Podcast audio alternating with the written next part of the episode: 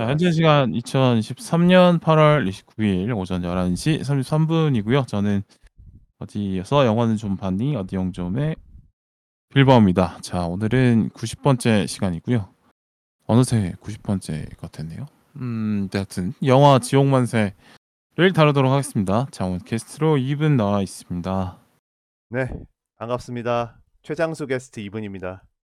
일단 말씀드리면 9월부터는 네, 8월 7, 8월만큼의 어떤 방송량은 좀 아닐 것 같아요. 7, 8월 동안 상당히 좀 많이 했어서 아예 좀 많이 달리셨죠. 네, 쭉 달렸는데 어, 저도 약간의 조금 뭐랄까 어, 퀄리티 관리를 해야 되 겠다 그런 생각이 음, 들면서 네 열심히 그러니까 좀 더 밀도 있게 만들고 해야겠다 싶은 생각이 들어서 네네. 좀 줄여볼까 생각을 하고 있습니다. 어. 그렇다고 해서 뭐 막 줄이고 이러진 않을 텐데 근데 뭐 좀, 예전 좀 하나하나 좀 이렇게 한 땀 한 땀 만드는 방향으로 이제 가신다. 그런 느낌. 그러니까 요새는 한두달 거의 이제 게스트 모셔서 쭉 하다 보니까 이제 좀 네네. 너무 이제 내용에 스스로 충실하지 못하다는 걸 좀 느끼고 이래서 음, 아, 너무 토크 위주로 뭐 그것도 좋지만 사실 뭐 그것도 아주 좋은 방향이라고 생각하는데 그랬던 것 같아요. 그래서 어 저도 약간 설레 긴장감을 조금 더 유지하기 위해서는 음, 어, 지금은 막 세번 올라갈 때도 있고 뭐 최소 두 번 이렇게 했었는데 조금은 좀 어떻게 좀 나눠볼까 생각을 하고 있습니다. 아, 저는 확실히 빌바오님이 좀 방송을 오래 하기 위한 그런 여러 생각들을 갖고 계신다는 게 느껴져서 어, 예, 어. 괜찮네요. 오래 하는 네. 게더 중요하다는 생각이 들어가지고 네네. 이게 네, 그러니까 꾸준히 하는 게 중요하다는 생각이 들면서 네. 조금 이제 에너지를 나누는 거죠. 네. 음, 그러니까 어떻게 보면 이제 빌바오님도 녹음을 하시느라 눈치를 못 채셨겠지만 네. 이, 이 방송이 거의 1주년이 다 돼 가잖아요, 지금. 아, 그건 알고 있었는데 아, 네, 네네. 1주년 네, 됐죠. 뭔가 좀 끊임없이 리뉴얼을 하고 좀 이렇게 프레시하게 아. 가려고 하시는 게 네. 저는 어 괜찮다. 계속 출연하고 아. 싶다. 뭐 이런 생각이 드네요. 아, 네. 아니 뭐 어디 하고 싶으면 하는 거지 뭐 제가 뭐라고 하지 말자고 뭐 이런 얘기는 뭐 못하죠. 네, 당연히. 아, 그러니까 이제 어, 어떻게 또 제 편이 될지 모르니까 네. 제 편을 침을 발라두는 뭐- 거죠. 예. 아, 이게 뭐라고 뭐 제 편을 하냐? 아, 아니야. 어떻게 될지 모르. 아, 이게 방송 상황, 미디어 상황이라는 게 어떻게 네. 급변할지 모르기 때문에 아니야, 아니야. 항상 이제 내 영역 표시를 해두는 겁니다. 팟캐스트만으로는 이렇게 막 지각 변동이 일어날 것 같다는 생각은 안 하고 있어서 아, 모르겠네. 네. 뭐 음. 빌바오 님, 너는 어떻게 사는데요, 근데? 예? 너는 잘 사니까? 근데? 아, 나는 잘 살고 있고요. 어, 뭐 그냥 네. 그냥 평 저는 크게 루틴이 큰 변화는 없어서 아, 네. 파도 같은 사람이지 이게. 예. 뭐 그냥 그냥 할 거 하다가 뭐 때 음. 되면 뭔가 좀 필이 꽂히면 뭐 한 편 두 편 때리고 아, 좀 그거 좀. 이렇게 글로 좀 떠- 이렇게 떠들고 아, 키보드로 떠들고 네. 또 이렇게 생각 정리하고 약간 요런 패턴을 음. 반복하고 있습니다. 음, 네. 그래요. 최근에 좀 음. 여, 여러 영화들을 봤는데 네. 네, 어, 뭐 재밌기도 하고 어. 좀 뭐라 그럴까? 좀 다양하게 봐서 뭐 지옥만세를 포함해서 네. 다양하게 봐서 어, 좀 뭔가 풍요로워진 느낌이에요. 풍, 풍요롭다. 네. 원래 또 여름에 또 진수성찬이잖아요. 여러 아, 네, 뭐 볼 게 많죠. 예, 왜, 그 위에 있는 블록버스터들도 많지만 네. 또 이 아래에 있는 또 이 인디한 영역도 음, 또 그때도 굉장히 또 풍성해지기 때문에 네. 좀 메뉴가 많아지잖아요. 아, 그러니까 좀 여러 영화를 볼 수 있어서 음, 네. 오랜만에 좀 시야가 넓어지는 그런 기간을 가졌습니다. 음, 근황 물어봤는데도 영화 뭐 봤다. 근황이 아, 별로 없어요, 제가. 아, 영화에 너무 빠져 있는 거 아니야? 거의 뭐. 아, 아니 근데 저도 사실은 영화를 좋아한다 하지만 절대 네. 관람 편수가 막 그렇게 많지는 않아서 생각보다 많이 보는 게 또 습관적으로 보는 것이 좋지 않을 수도 있습니다. 네. 아, 그쵸. 네. 근데 좀 주기적으로 봐주면서 좀 감각을 그래도 좀 키워놓고 좀 낯선 것에도 좀 스스로를 던져보는 어, 그런 작업들이 계속 하는 게 좋지 않을까 싶어서 일부러 네. 막 제가 안 땡기는 영화도 보고 어. 그러면서 이제 감각을 유지하고 있습니다. 음. 다 이제 모든 것들이 저는 어떻게 보면 이 한 달에 한 번 녹음하는 것에 맞춰져 있는 걸 수도 있죠. 부담되게 왜 그래? 예? 아또 질 좋은 방송, 또 quality 있는 아 방송을 오케이. 만들어야 댓글도 그렇네. 달아주시고 또 네. 팟빵 분들께서 선택도 해주시고 네. 후원해 주시기 때문에 아. 예. 그렇죠. 네. 네. 예. 그렇게 해서 근황을 한번 얘기해 네. 봤고요. 제 근황을 별로 안 궁금해하기 때문에 뭐 네. 빨리빨리 다음 순서로 넘어가죠. 아 또 재밌게 하면 되지 또. 아뭐 근데 재미가 알았어요. 없었잖아요. 네. 아 예? 재미를 끌어내려고 하셨는데 생각보다 재미가 없어서 그래 너 여행이나 좀 다녀와라. 좀 너무 어? 뭐 아 맞다 맞다. 제가 네. 8월 초에 예. 예 경주를 한번 갔다 왔습니다. 아 그래요? 예 가족 여행에 음. 꼽사리를 껴서 갔는데 가족 여행이 야 갔다 아 이게 또뭘 상황 여러 상황들이 또이아 네. 가족이라고 해서 그 아. 모든 거를 이렇게 아 똑같이 네네. 할 수는 없습니다. 아 요새 좀 눈치를 많이 본다고 좀 듣긴 했는데 아 음. 네 이게 그 위치라는 게 늘 역전이 되기 때문에 아하. 예 이게 가족이라는 공동체라고 해서 모든 것이 안전하다라는 그 생각을 버려야 됩니다. 아 그거는 뭐 네. 잘 알고 있죠. 예. 예. 그래서 꼽사리를. 껴서 혼자 네. 좀 다녀 혼자. 네. 아 혼자는 평소에 많이 다니고 있어 가지고 아 그럼 네. 말고 이제 답답한 수도권에서 뭘 느낄 수 있겠습니까? 네. 아 예. 그렇긴 좀 하죠. 좀 떠나 보는 것도 필요한 것 같고 뭐 시간이 네네. 그런지 모르겠지만 가을이잖아요. 가을에는 아 그쵸. 어 남해안 되게 좋아요. 추천을 드리겠습니다. 요새. 아 혹시 또또 PK 또 부산으로 가는 건가요? 남해안에 뭐 여수도 있는데 뭐 뭔 소리입니까? 아 여수, 아 순천 맞습니다, 뭐 맞습니다. 영 어디죠? 뭐 진도도 있고 뭐 많죠. 네네. 통영 뭐 완도 뭐 얼마나 좋은 데 많습니까? 네네.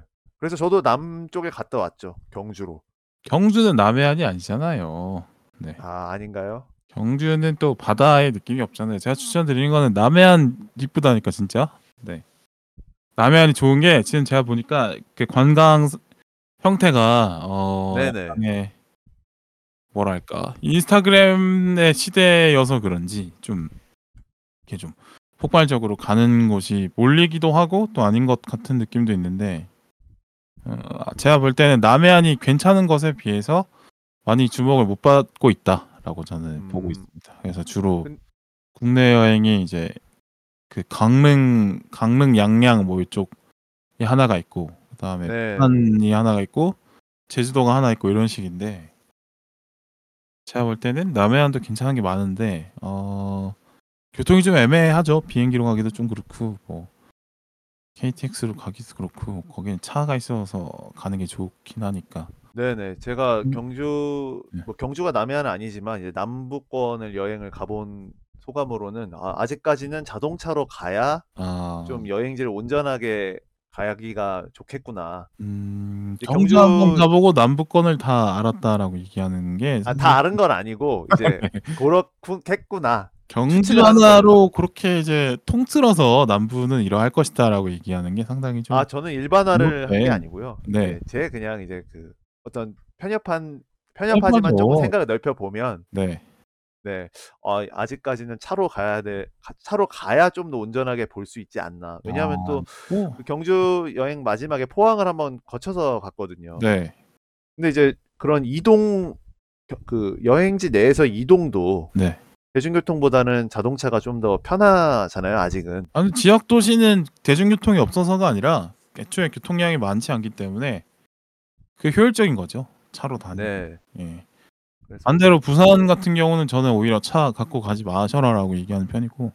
아 부산은 교통 또 교통 때문에. 대중교통이 잘 돼 있기 때문에 아 네. 그렇죠. 그리고 네. 거기서는 오히려 차를 가져가면 음 운전에 신경 쓰느라 네. 많은 걸 못 볼 수가 있다. 이렇게 생각을 하는 편이어서 네. 대중교통도 뭐잘 되어 있고 하니까 뭐 시티 투어 버스도 있고 뭐 네.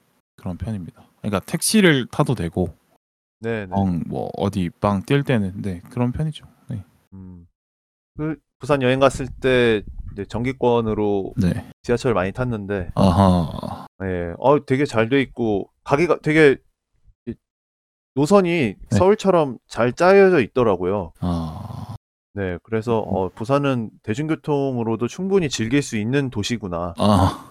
그런 생각했었습니다. 네, 네, 뭐 그쵸. 음.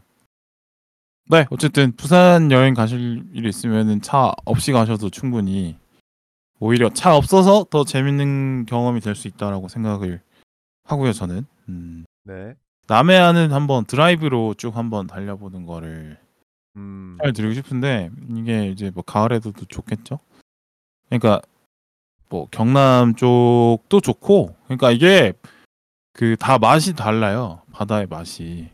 음, 그러니까 서해안은 정말 그 잔잔한 바다의 느낌이 또 있고 평야와 더불어서 잔잔한 느낌이 있고 동해안은 그 깊고 거친 바다의 또 느낌이 있는 거고 어, 또 바로 옆에 산이 또 거의 태백산맥이 있기 때문에 거친 산과 바다의 느낌을 느낀다면은 이제 어, 남해안 같은 경우는 약간의 그 중간 서해안과 동해안의 약간 중간 그러니까 아. 바다가 조금 깊기도 하면서도 해안선도 당연히 복잡하고 그러면서 또 볼 수 있는 여러 섬들 구경할 수 있고 이런 음, 맞아요, 맞아요. 섬들을 차로 다닐 수 있는 그런 재미가 있는 거죠. 음, 어뭐 그런 그런 재미를 좀 느껴볼 수 있다는 생각.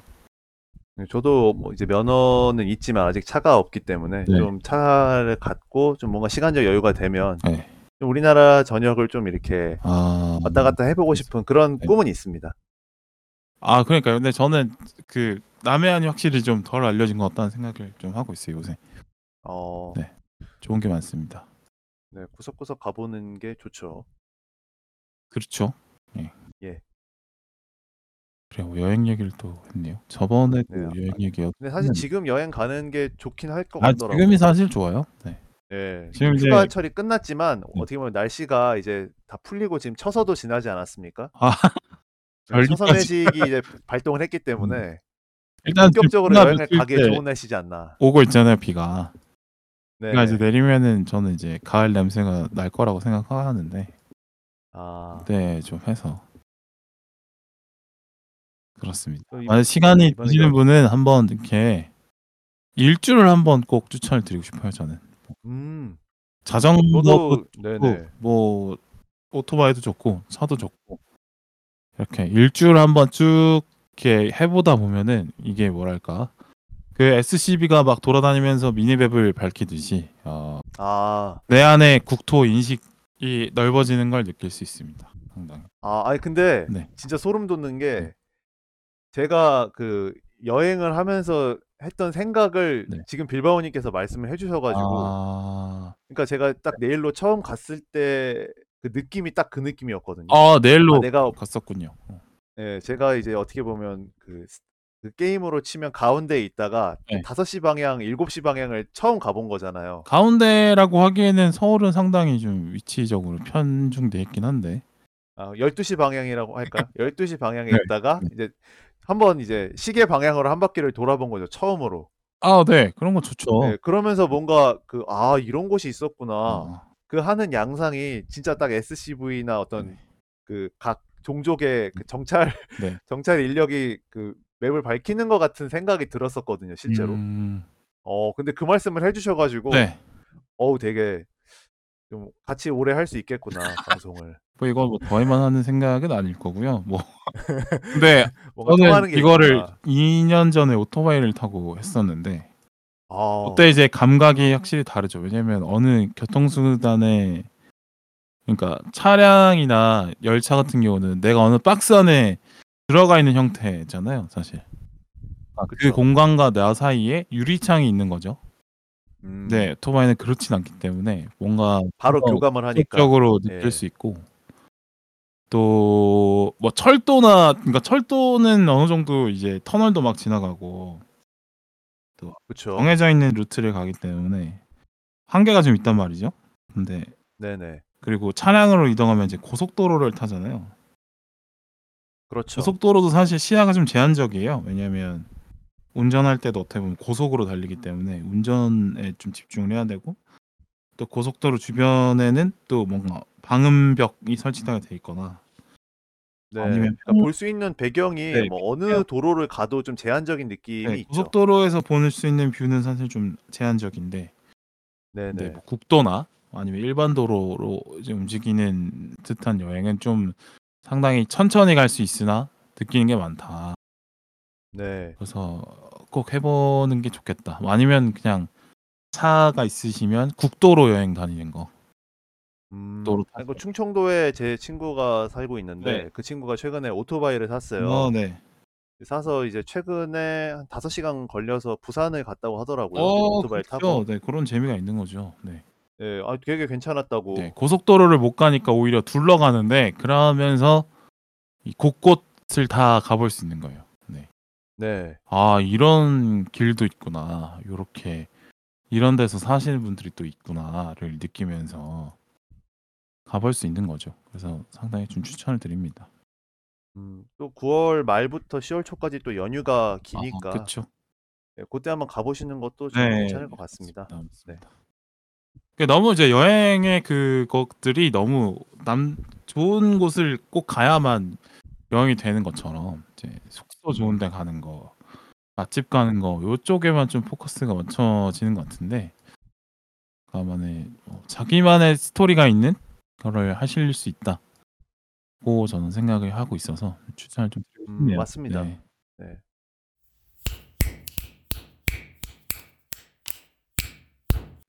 네.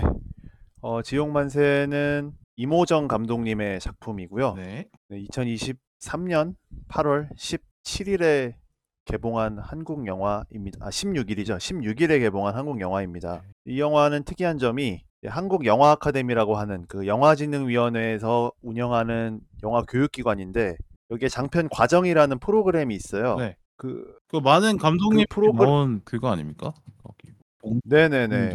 뭐. 그뭐 주요 작품들로는 뭐 파수꾼, 아. 윤성현 감독님도 여기 출신이시고 네. 최근에 또 콘크리트 유토피아로 또 주목받고 계신 엄태화 감독님의 잉투기도 이 과정 네. 작품이고요. 뭐 소셜 포비아, 성실한 나라의 앨리스, 아워바디, 혼자 사는 사람들, 야구 소녀, 죄 많은 소녀 뭐 등등 아, 네. 좀 우리가 어 뭔가 영화는 안 봤지만 이 독립 영화는 제목을 들어본 것 같아 하는 작품들은 음.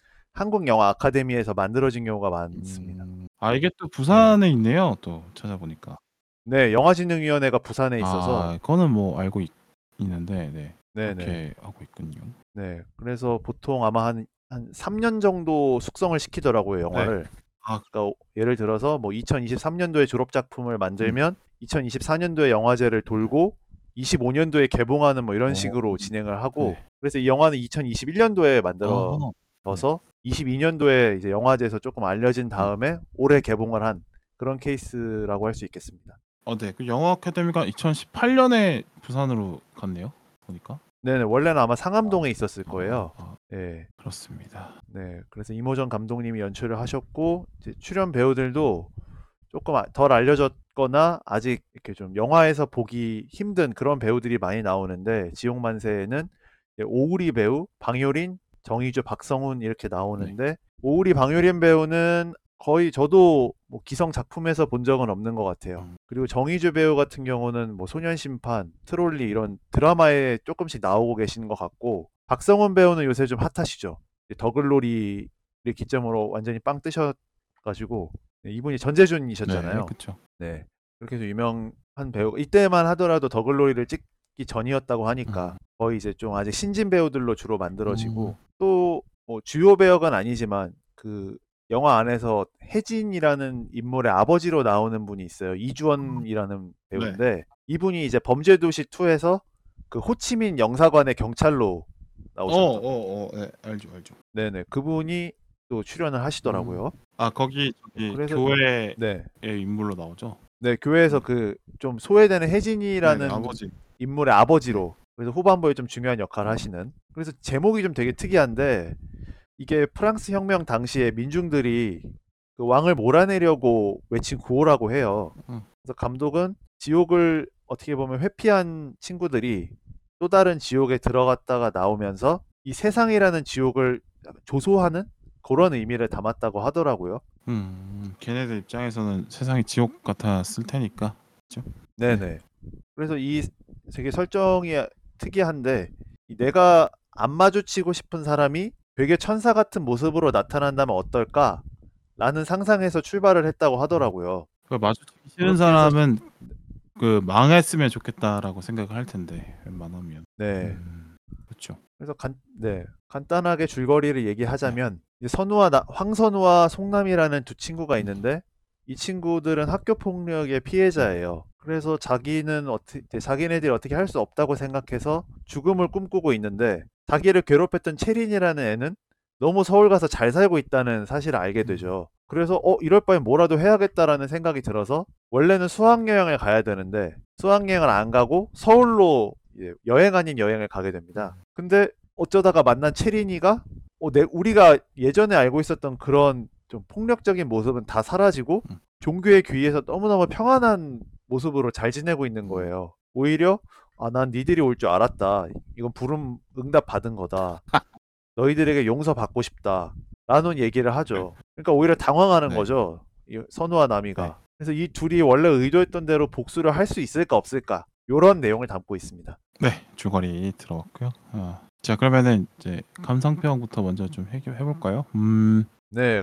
어떻게 보셨습니까? 저는 뭐 설정이 신선하다는 생각을 했어요. 네. 그래서 아까 나온 것처럼 음, 왕따 가해자가 종교의 뭐 은혜, 뭐 구원을 받았다고 주장을 한다면 어떤 느낌일까? 하는 생각을 해봤고요. 음, 어, 그래서 이게 왕따라는 문제가 정말 가슴이 답답해지고 딱 답도 빨리 안 나오고 또 이 문제에 한번 빠져나오면은 삶이 예전 같지 않을 이렇게 무너지는 그런 네네. 문제인데 그 문제를 잘 표현했다고 생각이 들고요. 또 뭐 음, 왕따가 어떻게 만들어지는지 또 뭐 왕따 가해자를 어떻게 복수해야 제대로 된 복수가 되는지 뭐 이런 것들에 대해서 생각을 해볼 것들이 많았다라고 생각을 했습니다. 음. 음, 그리고 맞습니다. 장소 헌팅이 참 좋았다고 생각하는데 근데 이제 온천 아 맞아요 온천들이 이제 전국에 온천들이 많이 있는데 사실 옛날처럼 막 온천 여행 가시는 분들이 많이 없거든요. 그래서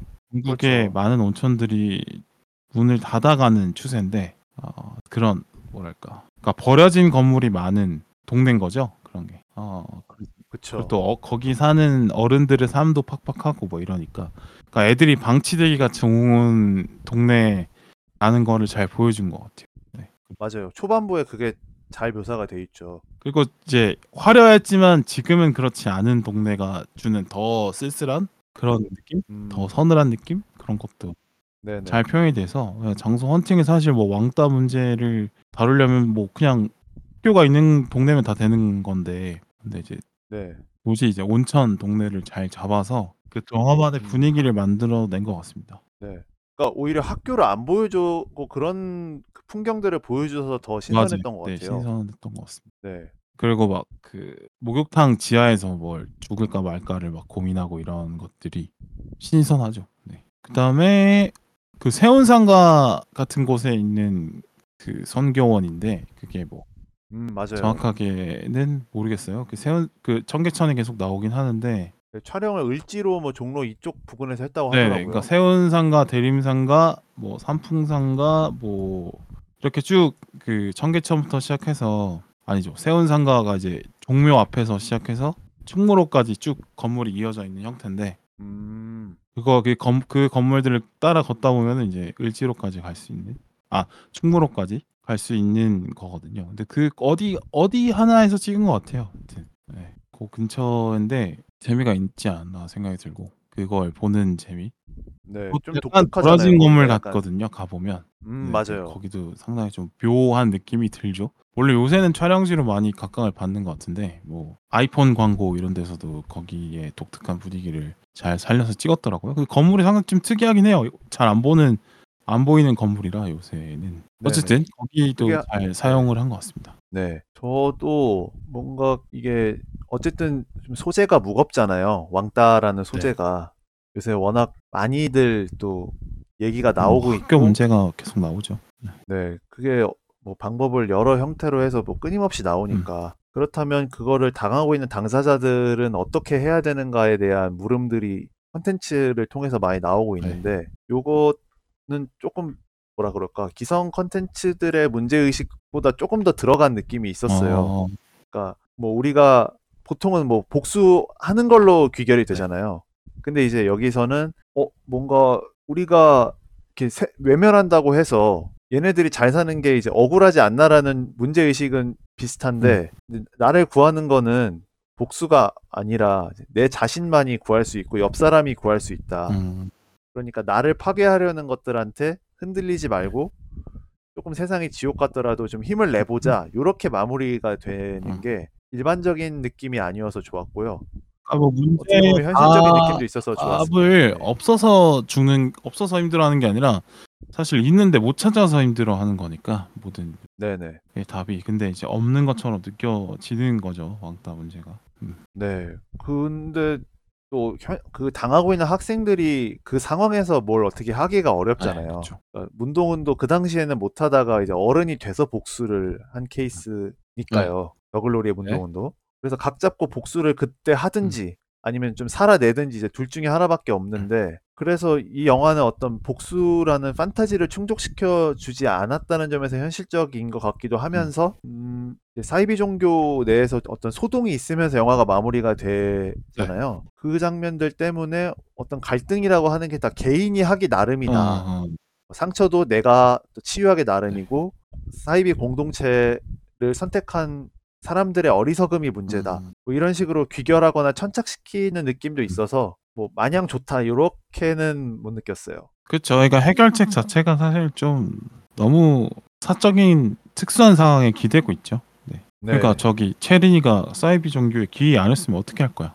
안 된다는 그쵸. 거니까. 그러니까 그 당사자가 자멸하거나 자폭을 안 했으면 그렇죠. 어떻게 이 당한 애들의 한을 풀 수 있을까? 음. 물론 뭐 영화가 답을 내려야 된다는 네. 의무는 없지만 이제 현실과 너무 비슷해서 제가 좀 뭐라 그럴까 카타르시스를 못 느껴서 이렇게 본 것 같기도 해요. 음. 그러니까 다- 그 인과응보라는 게좀 답답하고 시간이 많이 걸리지만 그게 최선일 수밖에 없다라고 느껴서 뭔가 영화 자체가 그 막 칼을 휘두르지만 칼을 결국엔 칼 칼질을 못하는 나미 같은 느낌이 있었어요. 음, 나비가 좀 우유부단하죠. 네. 그런 영화 같더라. 아, 네, 글쎄요, 이거는 좀 뭐라 해야 되지? 그러니까 사회 고발극이다라고 하기에는 그냥 좀 캐주얼해요, 그냥. 그 예, 조금 미시적인 네, 느낌이 그냥. 이 두 사 두 친구의 어떤 우정 이야기로 보는 게 맞을 수도 있고 네. 또 그런 것 같아요. 그러니까 이 두 사람의 우정이 생겨나는 과정이 사실 main이지 막 왕따도 이제 그 어떻게 보면은 그 왕따를 같이 겪었고 같이 극복했다는 그것 때문에 두 사람이 이제 친해졌다를 표현하는 수단이 되는 거지. 막 왕따 문제에 대한 깊은 이해를 뭐 말하고 싶어하는 것 같진 않았어요. 그냥 음, 그냥 뭐 영화도 사실은 좀 뭐 묵직하게 고발한다기보다는 두 학생의 로드무비 같이 진행이 로드무비죠. 되잖아요. 이 두 사람의. 네. 그런 걸 보면 빌바오님이 얘기한 느낌을 영화가 살리려고 한거 아닌가 싶기도 하네요. 음. 그쵸. 그래서 어떻게 보면 이제 그 뭐 아까 말씀드린 배경 설정 같은 것도 사실 현실적이지 좀 않고 아 물론 뭐 그러니까 많은 사람들이 현실이라고 느끼기에는 이제 좀 상상력이 들어가는 공간인 거죠. 그 뭐 온천 근처라는 것도 또 뭐 선교원 그리고 선교원에서 가는 그 야외 작업장 이런 것도 사실은 음, 이제 현실적인 공간은 아니죠. 대부분의 왕따를 당하고 있는 학생들이 놓여 있는 공간은 아니잖아요. 그래서 본격적으로 왕따 문제를 다룬다기보다는 소동극으로 보는 게 로드무비로 보는 게 맞지 않을까. 음, 그렇게 보는, 보는 게 영화를 즐기기에는 더 좋을 것 같아요. 네, 네. 진짜 막 고발 영화를 하려면 뭐 아는 소이처럼 그렇게 가는 게 맞겠죠. 소이.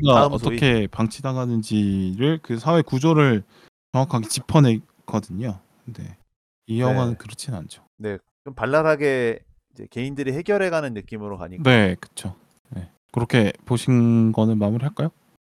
네, 요, 이제 감상평은 이 정도로 네. 얘기를 해보고 좀 더 딥하게 한번 가볼까요? 네. 네.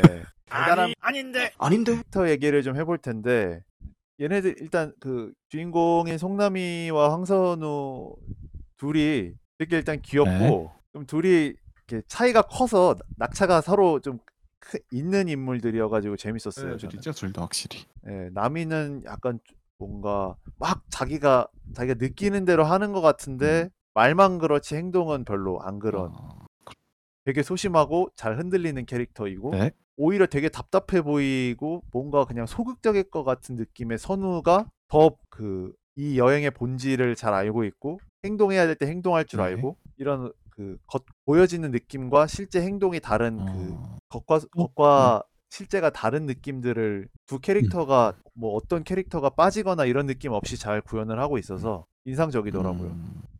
그래서 선우 같은 경우는 좀 재밌었던 게 그러니까 얘가 그좀 피해를 당해서 피해 의식 때문에 체념했다기보다는 아 그냥 내가 이렇게 당할 수밖에 없구나라고 그러니까 내가 이렇게 당해도 내 목소리를 들어줄 사람이 없구나라고 생각을 하고 그냥 체념을 선택했다는 점이 저는 좀 인상적이었거든요. 그러니까 박채리는 우리 없어도 잘 살 걸? 뭐 그런 얘기 하잖아요. 그렇죠. 예, 뭐 그 기스 하나 낸다고 뭐 되겠어 약간 이런 태도가 막 어떻게 보면 웅크러든 게 아니라 그것도 자기만의 의사 표현 같아 가지고 오히려 남이가 막 의사 표현을 확실하게 하는 것 같은데 그게 좀 우발적인 느낌이 있다면 체리는 정말 오래 생각한 느낌이 있다는 네. 거죠. 근데 그렇다고 해서 뭐 마음속에 아무 생각이 없었냐 그런 건 또 아니고 본인도 당한 것에 대한 서름이 기본적으로 있잖아요. 그래서 체린을 만나서 그 체린의 교화된 모습을 봤을 때 그 토하는 장면이 별거 아닌 것 같은데 그 선우 캐릭터를 되게 상징적으로 보여주는 장면 같아가지고 저는 또 기억에 남더라고요. 음. 그러니까 처음에는 이 선우 캐릭터를 연기하는 게 어, 왜 이렇게 좀 일부러 답답하게 해놨나? 음. 되게 답답해 보이잖아요, 초반부에는. 네, 그렇죠. 어, 뭔가 선우가 행동하는 것 같은데 얘는 그냥 뭔가 꼽살이 끼는 것 같고 복수를 하고 싶은 거야, 안 하고 싶은 거야, 뭐 어떤 생각인 거야 라는 느낌을 주는데 이제 성교원에 도착해서 이제 선우가 어떤 생각을 갖고 있는지가 이제 여러 장면들을 통해서 보여지면서 아, 사실은 그 누구보다도 생각이 깊은 애였구나. 음. 특히 이제 그 선교원 안에서도 네. 학교처럼 소외되는 애가 생긴다는 걸 봤잖아요. 그렇죠. 선우가 그걸 보고 도와주고 말이라도 건네는 모습을 보면서 아 정말 여기도 똑같구나. 음. 그리고 체린이는 변한 게 아니구나. 라는 거를 보여 이 선우의 행동과 말을 통해서 보여줘서 네. 어 저는 이 캐릭터가 점점 점점 크레센도식으로 마음에 들었달까 그런 느낌이 있었습니다. 그 저는 그 나- 선우의 네. 설정이 그 네네. 보면은 부, 그것도 잘 돼 있다고 보는데 부모님이 이제 동생에게만 아픈 동생에게만 관심을 쏟고 또 동생은 또 자기의 처지 때문에 비관적이거나 혹은 공격적인 성향을 갖게 된 이런 것들 때문에 음, 집에서도 자기가 뒤될 곳이 없는 아이라는 거를 설명해줘서 그래서 더 이해가 나중에 되는 것 같았어요. 제가 왜 저러나 음. 처음에는 이해가 안 되다가 음. 그렇죠. 그런 거 같고 그러니까 남이 네. 입장에서도 선우는 완벽한 가족이 있는데 왜 행복하지 않지라는 뭐 그렇- 그 표정을 짓잖아요. 그 장면 나오기 네, 전에. 맞아요. 그래서 아 이런 그러니까 다 속사정이 음, 있구나 맞아. 그런 걸 이제 보여주는 음, 것 네. 같아요. 그래서 이제 남이 얘기를 해보면 이제 남이 얘기는 좀 약간 요즘 표현으로 하면 이진이죠. 그렇죠. 일진을 거드는. 뭐 그렇죠. 예. 예, 그러니까 뭐 막 직접적으로 괴롭히는 음. 건 아니지만 뭐 망을 네. 봐준다던가 그런 불이해를 모른 척 한다던가 이제 이런 캐릭터인데 네. 그러니까 생각이 체린이랑 거의 비슷하죠. 아. 그러니까 내가 소외될 게 두려워서 누군가를 소외시키는 어, 네 맞습니다. 마음인데 근데 이제 애가 나쁜 애는 아닌 거죠 또. 그렇죠. 착하죠. 막 모질거나 거친 스타일이 아니니까 음, 그러니까 되게 우유부단 할 수밖에 없는 것 같아요. 그러니까 내가 하는 행동은 조금 이러면 안 되는 걸 아는데 아예 막 모질게는 못하니까 이거를 막 확실하게 끝맺음을 못하는 네. 거죠. 그래서 이제 성교원에서 얼른 상처를 기스를 내자고 하는데 못하잖아요. 못하죠. 그러니까 선우랑 남이랑 싸우다가 너 쫄았지? 라고 하잖아요. 선우가 네. 그 캐릭 그 대사에 남이라는 인물이 딱 함축돼 있는 것 같아요. 맞습니다. 네. 네. 그러니까 좀 어떻게 보면 본인도 믿고 의지할 사람이 없으니까 좀 본인 판단을 스스로도 못 믿게 되는 거죠. 그 체린을 응징하러 분명히 본인이 가자고 했는데 체린에게 아무것도 못하고 오히려 그 종교단체에 설득당하는 그런 모습을 보여주면서 아, 뭔, 아 이게 그 말만으로는 판단할 수 없다. 아, 그러니까 얘가 어떤 대단한 일을 할 것처럼 보였지만 얘도 어린애는 어린애다. 그렇죠. 다 네. 미완성의 존재들이다. 아, 네, 그런 걸 보여준 것 같습니다. 그리고 유일하게 기대할 수 있는 친구가 나 선우랑 남이밖에 없는데 서로에게 네, 아직도 이제 그렇죠. 그 일진 이진 하던 시절에 그걸 그 관계를 못 버리고 있죠. 네. 그리고 또 둘의 관계가 뭐 둘 다 온전하게 피해를 받은 그런 관계는 아니잖아요. 또 더 복합적인 게 네. 있잖아요. 그러다 보니까 어, 또 입장이 미묘하게 달라서 나미가 더 좀 갈팡질팡하게 되는 것 같더라고요. 네. 그 남이 캐릭터가 오히려 보면 더 애전해 보이기도 하고 그렇더라고. 그렇죠. 모질지 못한 사람이라서. 그래서 모질지 네. 못했기 때문에 다른 사람에게 상처를 주는 걸 하기도 한 것 같고 모질지 못해서 당하기도 한 것 같고 그래서 어, 그렇다고 얘를 탓하기에는 얘도 어려움이 있어서 그랬구나를 또 보이게 되고 뭐 이런 거. 음. 그렇죠. 좀 복잡하게 설정을 해놔서 오히려 뭐 한쪽으로 쏠리지 않게 관객들이 생각하게 만들어준 것 같아요. 네, 맞습니다. 그래서 저는 그 장면이 진짜 좋더라고요. 남이랑 선우가 이제 서로 싸우다가 바람을 쐬러 간 선우를 찾으러 가가지고 옥상에서 서로 이제 좀 진심 어린 고백을 하는 장면이 나오잖아요. 내가 그때 좀 그렇게 너를 방관해서 미안하다. 그러니까 선우도 사실 치킨집에 악플 단 거 나다. 음, 이렇게 서로 잘못을 얘기하면서 어떻게 보면은 종교 시설에서 아무도 잘못을 솔직하게 고백하지 않는데 믿지 않는 사람들만 음, 솔직하게 고백하는 음, 음, 모습이 그려지니까 되게 뭐 좀 어린애들이 하는 행동이지만 경건한 느낌이 있더라고요.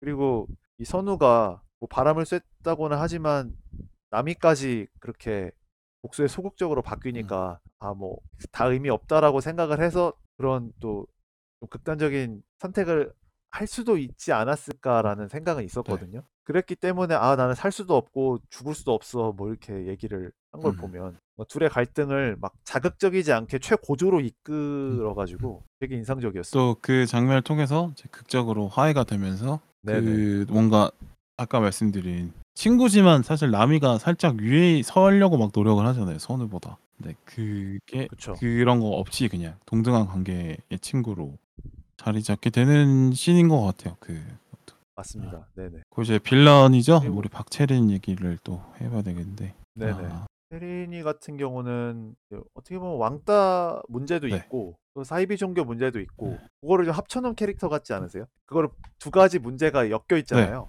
네. 그래서 학교에서 근데 또 하는 역할은 비슷하고 음, 아, 연결고리가 되는 거죠. 왕따와 사이비 종교에 둘 다 이제 건들 둘 다 걸쳐 있으면서 연결고리를 하는 사람인 거고. 어, 그러니까 이 박채린을 통해서 학교나 뭐 성교원이나 어, 어디든 왕따를 말따 왕따를 발생하는 원리는 뭐 어디든 다 있다 이런 거를 얘기를 하는 사람이고 채린 같은 경우는 그리고 그쵸. 또 종교의 모순을 또 지적을 하는데 그러니까 종교를 믿는 사람끼리는 통용이 되는 논리가 세상 밖에는 사실 적용이 안 될 수도 있는데 그러니까 교회 안에서는 뭔가 교회 사람들의 합의나 혹은 뭐 목사님의 말씀 같은 게 우선이 될 수 있으나 근데 그게 현실은 적용이 안 되는 걸 당연히 좀 알아야 되는데 근데 그런 거를 좀 이해를 못하는 그러니까 현실의 법보다 교회의 법이 앞선다라고 생각하는 사람들이 있는데 음. 그런 모순을 잘 지적해낸 것 같고 그리고 이제 뭐. 아무리 뭐 신앙이 좋고 뭐 말씀이 좋고 뭘 해도 그걸 행하는 건 사람인데 음. 그래서 이제 결국에는 이제 신앙도 어, 잘못 해석이 되고 잘못 활용이 되면 그냥 사람의 욕망을 추구하고 뭐 자신의 잘못을 좀 가리는데 쓰여지는 것밖에 안 된다라는 점도 박채리를 통해서 잘 지적을 하고 있죠. 네. 음. 그쵸. 그러니까 본인의 어떤 부끄러운 과거를 세탁하기 위해서 자신의 마음의 짐을 덜기 위해서 신앙을 가져오는 거잖아요. 어, 그렇죠. 그렇죠. 근데 역으로 네, 이 사람들 이 체린이라는 애가 나미와 선우의 연결고리를 만들어 주기도 하죠. 선우가 나미가 이 그렇죠. 문제를 잘 극복했기 때문에 결국엔 진정한 친구가 서로 되는 것처럼. 근데 그게 결국엔 이제 이 시작은 관계의 시작은 체린이기도 합니다. 근데 아무튼 그런 걸 보여주는 캐릭터 같고 음, 또 이제 캐릭터를 얘기하면 또 선교회 사람들도 얘기를 해봐야 될 텐데 그쵸. 아, 근데 선교회 사람들 보면 이제 일단은 그 사람들이 왜 모였는가를 좀 보니까 아, 그 도피처로 모인 사람들인 거죠 종교를. 그렇죠. 그런 사연들이 조금 이제 곳곳에 영화를 보면서 등, 나오죠. 그 목사라고 하는 명호도 네. 어떤 사연이 있었고 네. 그 종교 효찬 성교회를 믿는 사람들도 다 저마다의 사연이 조금씩 있는. 그렇죠. 근데 그게 사연이 좋은 사연은 아닌. 그러니까 현실에서 완전 꼬여버린 문제를 그 문제 자체로 해결하려고 들지 않고 좀 신앙의 힘으로 말씀 이런 걸로 좀 덮으려고 했던 사람들. 거 이거나 네네. 아니면 또 활용해서 현실의 문제를 좀 해결해 보려는 네, 정다 정당한 문제 해결을 하지 않으려고 하는 사람들인 거죠. 여기서는 그렇게 그렇죠. 묘사가 되죠. 음. 그래서 되게 폐쇄적인 공간에서 활동을 네. 하고 또그 종교를 믿는 음. 사람들을 어떻게 보면 그 믿음이라는 그 관념으로 계속 학대 아닌 학대를 하는 거잖아요. 그렇죠. 그, 그 종교를 운영하는 사람들, 그러니까 특히 명호라는 인물의 사적 욕망을 충족시키기 위해서 믿음이라는 그 단어로 믿고 있는 아이들과 그 아이들의 학부모들까지 음. 시험에 들게 하는. 네. 그래서 어떻게 보면은 그 절대자의 권위에 의존을 하고 있는 모습이 약간 일진 서클하고도 좀 비슷한 음. 그런 느낌이 있죠. 그런 그런 느낌으로 모여든 유사함이 있- 있었던 것 어. 같아요. 그러니까 일진 서클이 어떻게 보면 좀 더 규모를 키우고 또 구성원이 다양해지면 이제 성교회처럼 느껴질 수 있죠. 네네. 그리고 사실 일진 서클도 어떻게 보면 되게 막 뭔가 힘이 있어 보이고 절대 건들면 안 될 것 같지만 다 각자가 이제 추구하는 바가 다르고 욕심꾸러기들이 많기 네. 때문에 어떤 사건이 터지면은 이게 와해되기가 쉽잖아요. 그 속을 파보 그 빛 좋은 개살구스러움도 네. 이 효천 선교회와 일진 서클이 좀 비슷한 측면이 있지 음, 않나. 맞습니다. 그래서 이제 이 선교회 안에서 어떤 원리들이나 그 아이들의 행동들이 컨트롤되는 음. 워- 그 관념이라고 해야 되나? 그런 게 믿음이잖아요. 그렇죠. 왜 못 믿냐? 아. 뭐너 지금 아 대사 대사가 생각이 안 나는데 아무튼 그런 느낌의 대사를 이제 명호 박성훈 배우가 연기하는 명호라는 목사가 그런 얘기를 아이들한테 많이 하죠. 왜 그렇죠. 미, 말을 안 들으면 너네 믿음이 어, 맞아, 부족하다. 그러니까 근데 그 믿음이 그러니까- 뭔지는 잘 설명이 안 되고 또 그 믿음의 근거도 사실 잘 모르겠고 그렇죠. 그냥 그렇죠. 자기가 그러니까- 하는 말이죠, 그냥. 우리가 종교라고 흔히 생각하면 뭐 말씀, 네. 그러니까 경전에 있는 이야기에서 찾는다거나 아니면 세상을 살아가는 이치 이런 것에 기대지 않고 이제 이 집단을 잘 컨트롤하기 위한 도구로 쓰인 네. 거죠. 그래서 내 말을 내 말이 곧 법이고 내 말 안 따르면 시험에 든 거고 마귀가 씌인 거고 그래서 굉장히 어떻게 보면 종교에서 가장 중요한 그 영역을 좀 세속적이고 회피적으로 쓰는 측면이 있는 것 같아요. 음, 그렇습니다. 여기서는 그 낙원이라고 하는 곳이 등장하잖아요. 등장을 한 건 아니지만 이제 아이들한테 어떤 이 종교를 계속 믿을 수밖에 없는 동기를 심어주죠. 낙원. 네. 근데 그 낙원의 실체가 별거 없었고. 필리핀에 있는 어느 섬을 얘기하는 거죠. 네네. 그리고 믿는다고 해서 다 어떻게 보면 그 믿음만큼 뭐 응답을 주는 것도 아니었잖아요. 네. 그 혜진이라는 친구는 아버지도 그렇고 그 혜진이 본인도 그렇고 그 모순 속에서도 어떻게든 그 낙원을 향해서 뭐 물심양면으로 계속 노력을 하는데 결국 낙원을 가지 못해서 이제 일이 벌어지는 맞습니다. 네. 거니까 그 믿음이라고 하는 것이 악용이 된다면 이렇게 뭐 공동체를 결속시켰다가 와해시켰다가 하는 수단에 지나지 않는구나. 음, 그 신성함이 많이 떨어지고 음. 그렇게 되는 걸 보여주는 것 같고 또그 믿음이 붕괴되면서 아수라장이 되잖아요 혈천선 교회가 그렇죠. 네. 오히려 그래서 믿음이라는 것이 사라지니까 사람들의 어떤 솔직한 모습 그러니까 음. 우리가 종교 안에서는 뭐 하나님 아버지나 뭐 부처님이나 어떤 절대자 앞에서는 모두가 신실해져야 되는데 네. 음. 보면 가장 신실하거나 직설적인 모습들이 그 믿음이 사라지니까 나오는 아. 그런 아이러니를 또 영화가 보여주는 그러니까 애초에 그. 믿음 자체가 진짜 순수하냐. 그러니까 순수한 믿음이기 때문에 힘이 있고 또 영향력이 있고 그래서 사람들이 따라야 된다라고 말은 하지만 실제로는 그러하냐라고 묻는 것 같았어요. 네. 결국엔 이것도 네네. 현실에서의 욕망 에서 지배 욕망을 에 지배를 받고 있는 거 아니냐 이 믿음 자체도 이렇게. 네네. 그러니까 이 해- 선교회 안에 인물이 아니었던 음. 남이가 간증 아닌 간증을 해버리면서 네. 오히려 그 믿음이 외부인으로부터 깨지니까 그쵸. 더 어떻게 보면 연 고리가 네. 약했다라는 걸 보여준 것 같고 또 명호가 그럼에도 불구하고 체린이가 그 그런 가해를 한 사실을 알고 이- 공식적으로 알게 됐음에도 낙원으로 결국 보내줘 버리는 음. 걸 통해서 아 믿음은 욕망을 추구하는 수단에 지나지 않았다 그런 걸 보여줬던 것 네. 같아요. 그래서 그런 믿음이라는 게 그렇게 쌓은 믿음은 무너진다. 음, 라는 거를 그 장면들 그 후반부의 소동극을 통해서 보여준 것 같고 오히려 선우와 나미는 이제 그냥 노골적으로 지켜보잖아요. 네. 되게 그냥 그 지켜보는 장면이 나오더라고요. 그렇죠. 아예. 아 저 사람들 그 사무실 안에서. 싸우는 네. 걸 보게 마- 보고 있죠. 예. 네.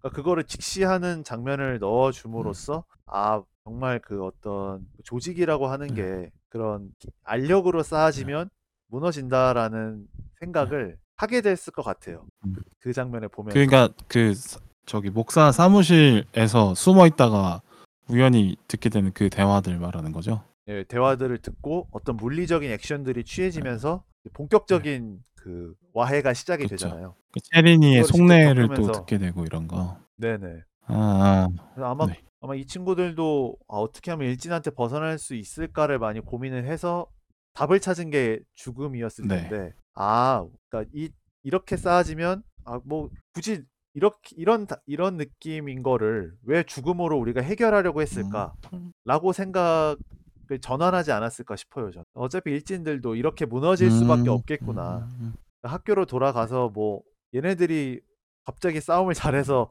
뭐 일진들의 영향력을 떨어뜨리지 못할 거 아니에요. 그렇죠. 그런데 얘네들이 어떻게 될 건 적어도 알게 된 거잖아요. 이 서울에 음. 와서 휴천선교에 들어오면서. 그 영화 마지막에 보면은 그 체린이 친구들이 그 일진 애들이 그 선우 남이 일로 오라고 막 부르는데 무시하고 가잖아요. 네네네. 네, 그럼 네, 됐다라는 다리 거죠. 다쳐서 못 움직인다. 네네. 뭐 이렇게 해가지고. 그러니까 그러니까 직시를 함으로써 결말을 알것 같으니까. 네, 맞아. 전처럼 뭐 무기력하게 당하지는 않, 음. 않겠다. 그리고 히, 그러니까 오히려 삶의 예. 아니 힘을 주고 있는. 사람들의 실체가 별게 아니구나 아는 거죠. 네네. 네. 그냥 모여 있을 뿐 실체가 없을 수 있다라고 용기를 얻게 된 것 같아요. 효천성계를 보면서. 네네. 그러니까 오히려 종교를 믿지 않는 둘이 서로를 믿고 구원해 준 것과 아주 상반되는 모습. 음, 음. 요 점을 다, 이렇게 뭐라 그럴까 어렵지 않게. 네. 그러니까 종교 영화, 종교를 다루면 좀 딱딱해지기 네. 마련인데 그거를 어떤 소동극이나 로드무비나 두 사람의 이야기를 통해서 풀어가지고 어, 맞습니다. 어렵지 않게 전달이 됐던 점도 좋았어요. 네. 그뭐 저는 효천성교의 사람들을 보면서 현실의 어떤 종교가 갖고 있는 사실 비판적인 포인트들 있잖아요. 말은 뭐 이렇게 막 신실한 얘기들 많이 하는데 실제로 그러하냐? 잘 일부 잘못된 종교인들과 그를 추종하는 사람들의 대한 문제가 사실 불거지잖아요. 그 뭐 정광훈 목사 같은 그런 사람들. 음. 그렇죠. 그런 거에 대해서 지적을 잘 해내지 않았나 싶고요. 네, 그렇습니다. 어, 그러니까 뭔가 그 정말 멋있는 말로 그럴싸한 말로 포장을 계속 시도하려고 하는 것일수록 더 의심이 가게 되는 건 어쩔 수 없는 것 같아요. 이런 거일수록. 그렇죠. 그런데 또 어떻게 보면 그런 말들로 흔들리는 사람들이 많기 네, 때문에 네, 맞습니다. 사실 오랜 역, 오랜 기간 동안 종교라는 게 형태를 바꿔서 계속 인류의 삶과 같이 해왔잖아요. 그런 게 유지된 걸 보면 생각보다 사람들이 스스로 자존감을 찾는 게 음, 좀 어렵긴 한가 보다.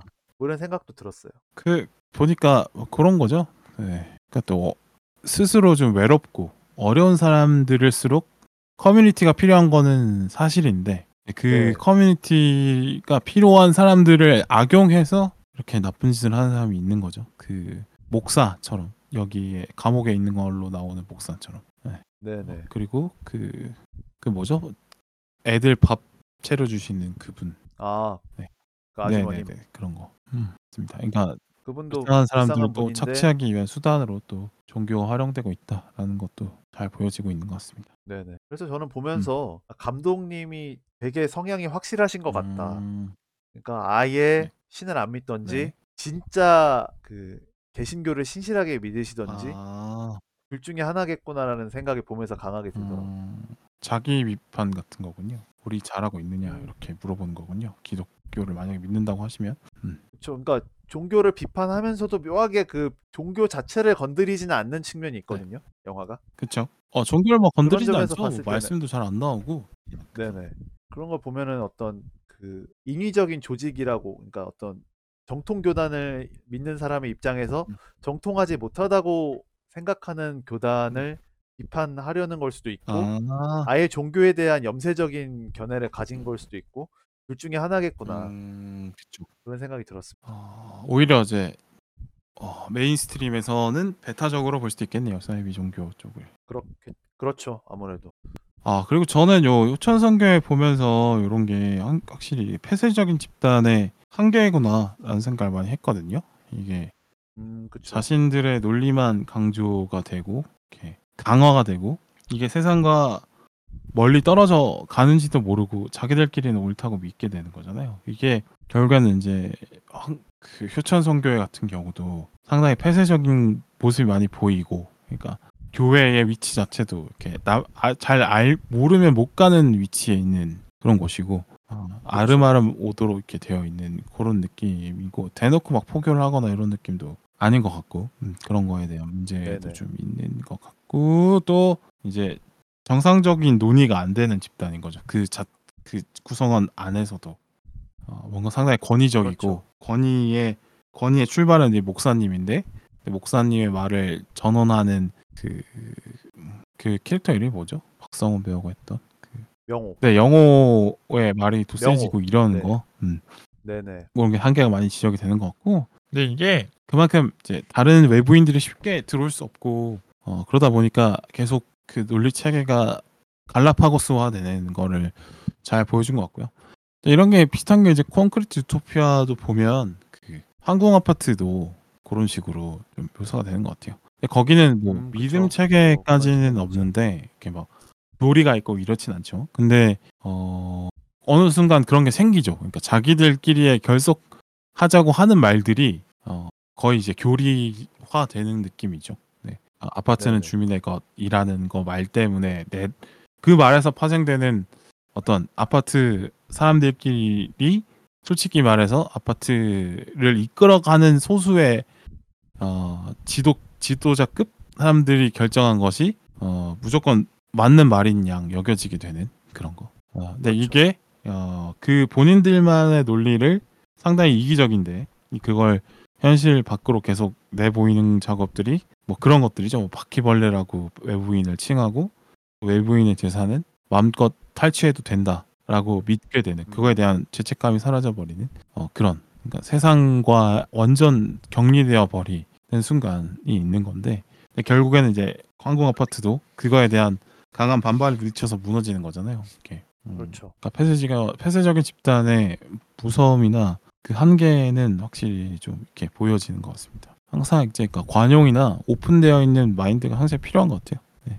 그런 게 네. 없으면 모든 조직이 사유화된다. 그리고 또 세상과 유리 되겠죠. 네, 그렇죠. 세상 다 유리되니까 사유화되긴 더 좋죠. 네, 그 사유화되면 그 밑에 하부 구조에 있는 분들은 착취당하게 되는 것이고 네, 그렇죠. 그런 것들이 이제 그리고 무너졌을 때 이거를 다시 회복하기가 어려워지는 음, 네, 항공 아파트도 그렇고 효천 성교회도 그렇고 그렇죠.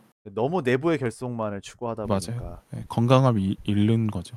네네 그렇습니다. 그걸 또 한번 또 보게 되더라고요. 저는 그렇습니다. 이렇게 이제 네. 그 사람들에 대한 얘기를 해봤고 결말을 좀 이제 얘기를 해볼까요? 결말이 어떤 의미였는지. 네, 결말이 그- 뭐 소동극의 정신없게 펼쳐지는 와중에 막 여러 좀 굵직한 사건, 굵직한 선택과 어떤 굵직한 결과들이 나오는데 그, 어, 체리니의 계획이 일단 무산이 되고 음. 선교회는 와해가 되고 네. 그것 때문에 남이와 선우가 고초를 겪지만 결국에는 남이와 선우는 잘 됐는데 음, 남이와 선우가 그 목사의 죽음을 목격을 하고 그걸 다시 체린에게 알려주고 뭐 이런 여러 가지 중요한 선택이나 결과들이 그 아- 안에서 결말 안에서 막 펼쳐지죠.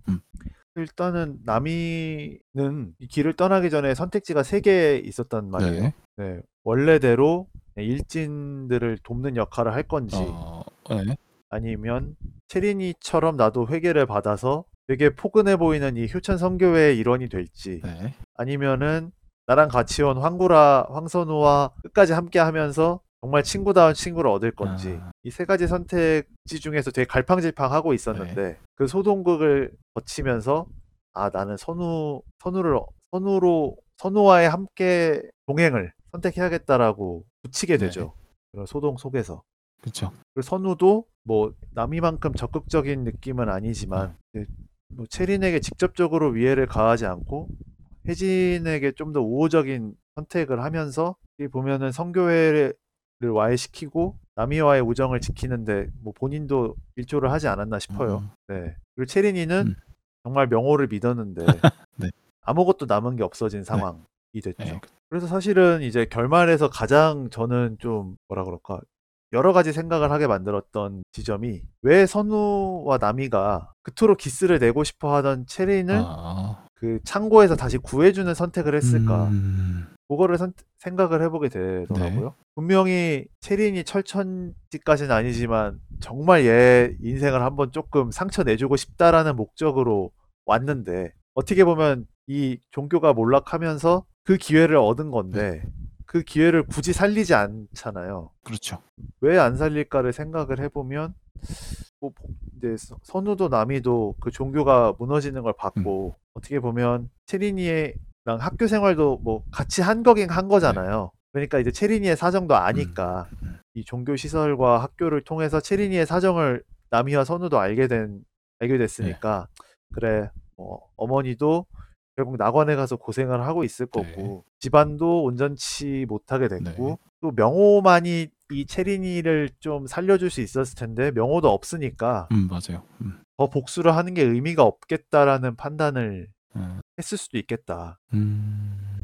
아니면 그 체린이가 서서히 어떻게 보면 그 성교회의 되게 하이라이트적 인물이잖아요. 거기서 이 믿음을 더 공고히 하게 만드는 어, 예. 인물이었잖아요. 그 해- 휴천 성교회 안에서 그 명호와 같이. 믿음 아, 믿으면 이렇게 원하는 대로 이루어진다라는 걸 보여준 사례. 네, 기도하니까 선우와 나미가 어, 실제로 찾아왔다라는 걸 보여준 사람이죠. 네. 근데 이제 그 모든 논리가 무너지고 체린도 무너지니까 더 뭘 할 필요가 없겠다. 뭐 허- 약간 허무한 느낌도 스스로 허무한 느낌이 들었을 것 같아요. 복수의 감정보다도 그러니까 이성적인 판단이라기보다는 아 그냥 복수를 하러 온 우리조차도 아 더 이렇게 할 필요가 음. 있을까 이런 생각이 들 수도 있었겠다 싶더라고요. 어, 그렇죠. 네. 그러니까 영화는 사실 설명 없이 그냥 쭉 가니까 음, 이제 체린이가 그 창고 안에서 이제 그 신자들 이 가둬놓은 그 창고 안에서 뭐 어떻게 쓸쓸하게 엔딩을 맺을 수도 있었을 텐데 떠나왔던 친구들이 갑자기 돌아오면서 구해주고 별 설명 없이 진행이 되잖아요. 그래서 여러 상상을 해보게 됐었고 제 생각에는 또 약간 뇌피셜을 해보자면 선우가 음. 구하자고 하지 않았을까? 음. 남이보다는 음. 남이가 더 남이보다는 선우가 좀 더 생각이 깊으니까. 나미는 또 결정을 잘 못 내는 인물이니까. 네네. 그러니까 체린이가 우리가 그 수안보 온천에서 죽음을 꿈꿨을 때 생각했던 그 모습이 전혀 아니니까 이미 승승장구하긴 글렀다고 생각을 했기 때문에 그냥 행동으로 움직였을 것 같아요. 아. 그 비닐하우스에서 토마토로 괴롭힘 받고 있던 혜진이한테 본능적으로 다가갔던 것처럼 네. 그냥 체린이 구하러 가자라고 했을 것 같아요. 저는 그 뭐야 같은 피해자라는 걸 확인했다라고 생각을 했거든요. 그러니까 1점 1등 1등 흡파 뒤집어진다 선우와 나민이 나민은 체린이에게 피해를 받은 사람인 건 맞는데 근데 이제 체린이도 결국에는 이 사이비 종교의 논리에 음, 피해를 받은 사람이 된 거죠. 속은 거잖아요. 그러니까 어머니도 거기에 이제 낙원에 가서 아마 고생하고 있을 거고 내가 볼 때는 거기 네. 낙원 아마 아닐 거예요. 아마 그렇죠. 어머니도 뺏겼고 그렇겠죠. 그다음에 자신은 학교도 때려치고 거기에 뭐 인생을 걸었는데 그 인생을 걸은 대가를 못 받게 된 거잖아요. 거기 체린이도 그거를 이제 선우와 나미가 확인을 했죠. 여러 가지 사건을 통해서. 어, 그래서 아 얘도 우리처럼 상처를 받은 애가 돼버렸구나 해서 어, 더 이상 복수할 맛이 안 났을 것 같아요. 네, 뭐 했다 아까 나왔던 말이지. 음, 아, 동병상련도 생겼을 거라고 저는 봅니다. 네. 그렇죠. 어떻게 보면 체린이도 뭐 본인의 선택이겠지만 체제에서 이탈을 한 네, 엔딩이니까. 그렇습니다. 오히려 더 불쌍하게 여겨진 것 같아요. 네. 그리고 체린이는 사실 뭐 엄마도 잃었고 연인도 잃었고 친구도 다 잃었고 이제 오갈 데가 없는 사람이 됐는데 오로지 혼자가 됐는데 반대로 선우와 나미는 이미 그 전에 서로가 친해진 걸 확인했고 믿음 서로에 대한 어떤 확신을 얻은 든든한 관계가 됐잖아요. 그래서 그렇죠. 체린이도 그걸 봤어요. 선우와 나미가 서로에게 소중한 관계가 됐다는 걸. 그렇죠. 그러니까 체린이는 이제 자기도 아는 거죠.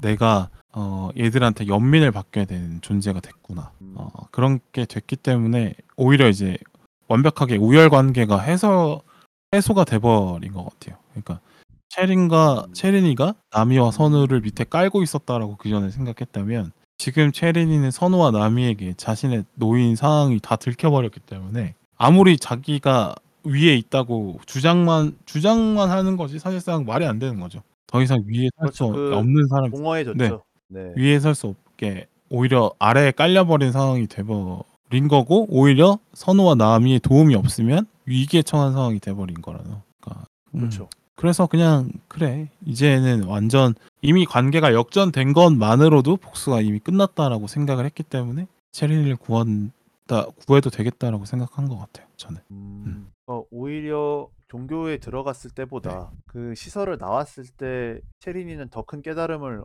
얻었겠네요. 그렇죠 진짜 깨달음을 얻지 않았을까 음, 음, 싶어요. 음, 맞습니다. 그리고 이제 결말에 대해서 보면 다시 생각해 보면 어떻게 해야 잘 복수하는 걸까에 대한 고민을 또 해보는데 왕따 문제 있을 때. 네네. 어, 그러니까 왕따 문제가 그 가해자가 피해자 학생을 완전 이제 삶을 무너뜨려 버리는 건데 더 이상 행복하기가 어려운 사람으로 만들어 버리는 건데 이걸 복수를 똑같이 괴롭히고 완전 뭐 때리고 이러면 폭력을 가하면 나 자신도 망가질 수가 있죠. 일단 그 사람의 인, 인성 인격이 좀 무너질 수도 있고 아니면은 또 다른 뭐 범죄 가해자가 자신도 범죄 가해자가 돼서 사회적인 사회적인 삶이 사회적인 인격이 또 무너질 수도 있고 이렇기 때문에 여러 가지 문제가 있는데 음 결국에는 이제 이 우열 관계를 뒤집는 게 가장 좀 필요하지 않나 싶, 싶고 그래서 음, 그 아이보다 완벽하게 우위에 설 수 있는 것을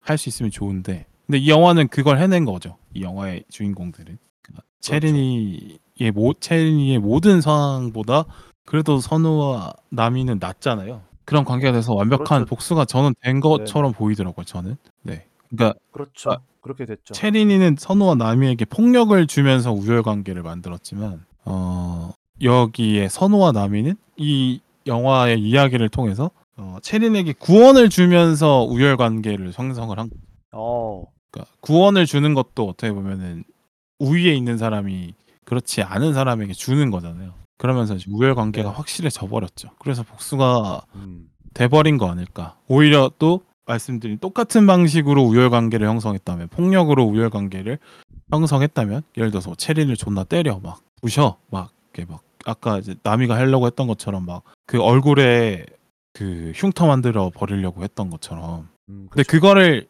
영화 체린이가 영화 속에서 흉터를 얻는데 그게 나미가 하는 게 아니란 말이죠. 그러니까 그렇죠. 나미 입장에서는 손 안 대고 코푼 격이 됐어요. 어쨌든 자기 손 안 더럽히고 자기 원하는 바는 목표 얻었어. 달성을 했죠. 네, 그래서 이 영화에서 표현한 것들이 이제 완벽한 복수라고 저는 보고 있어요.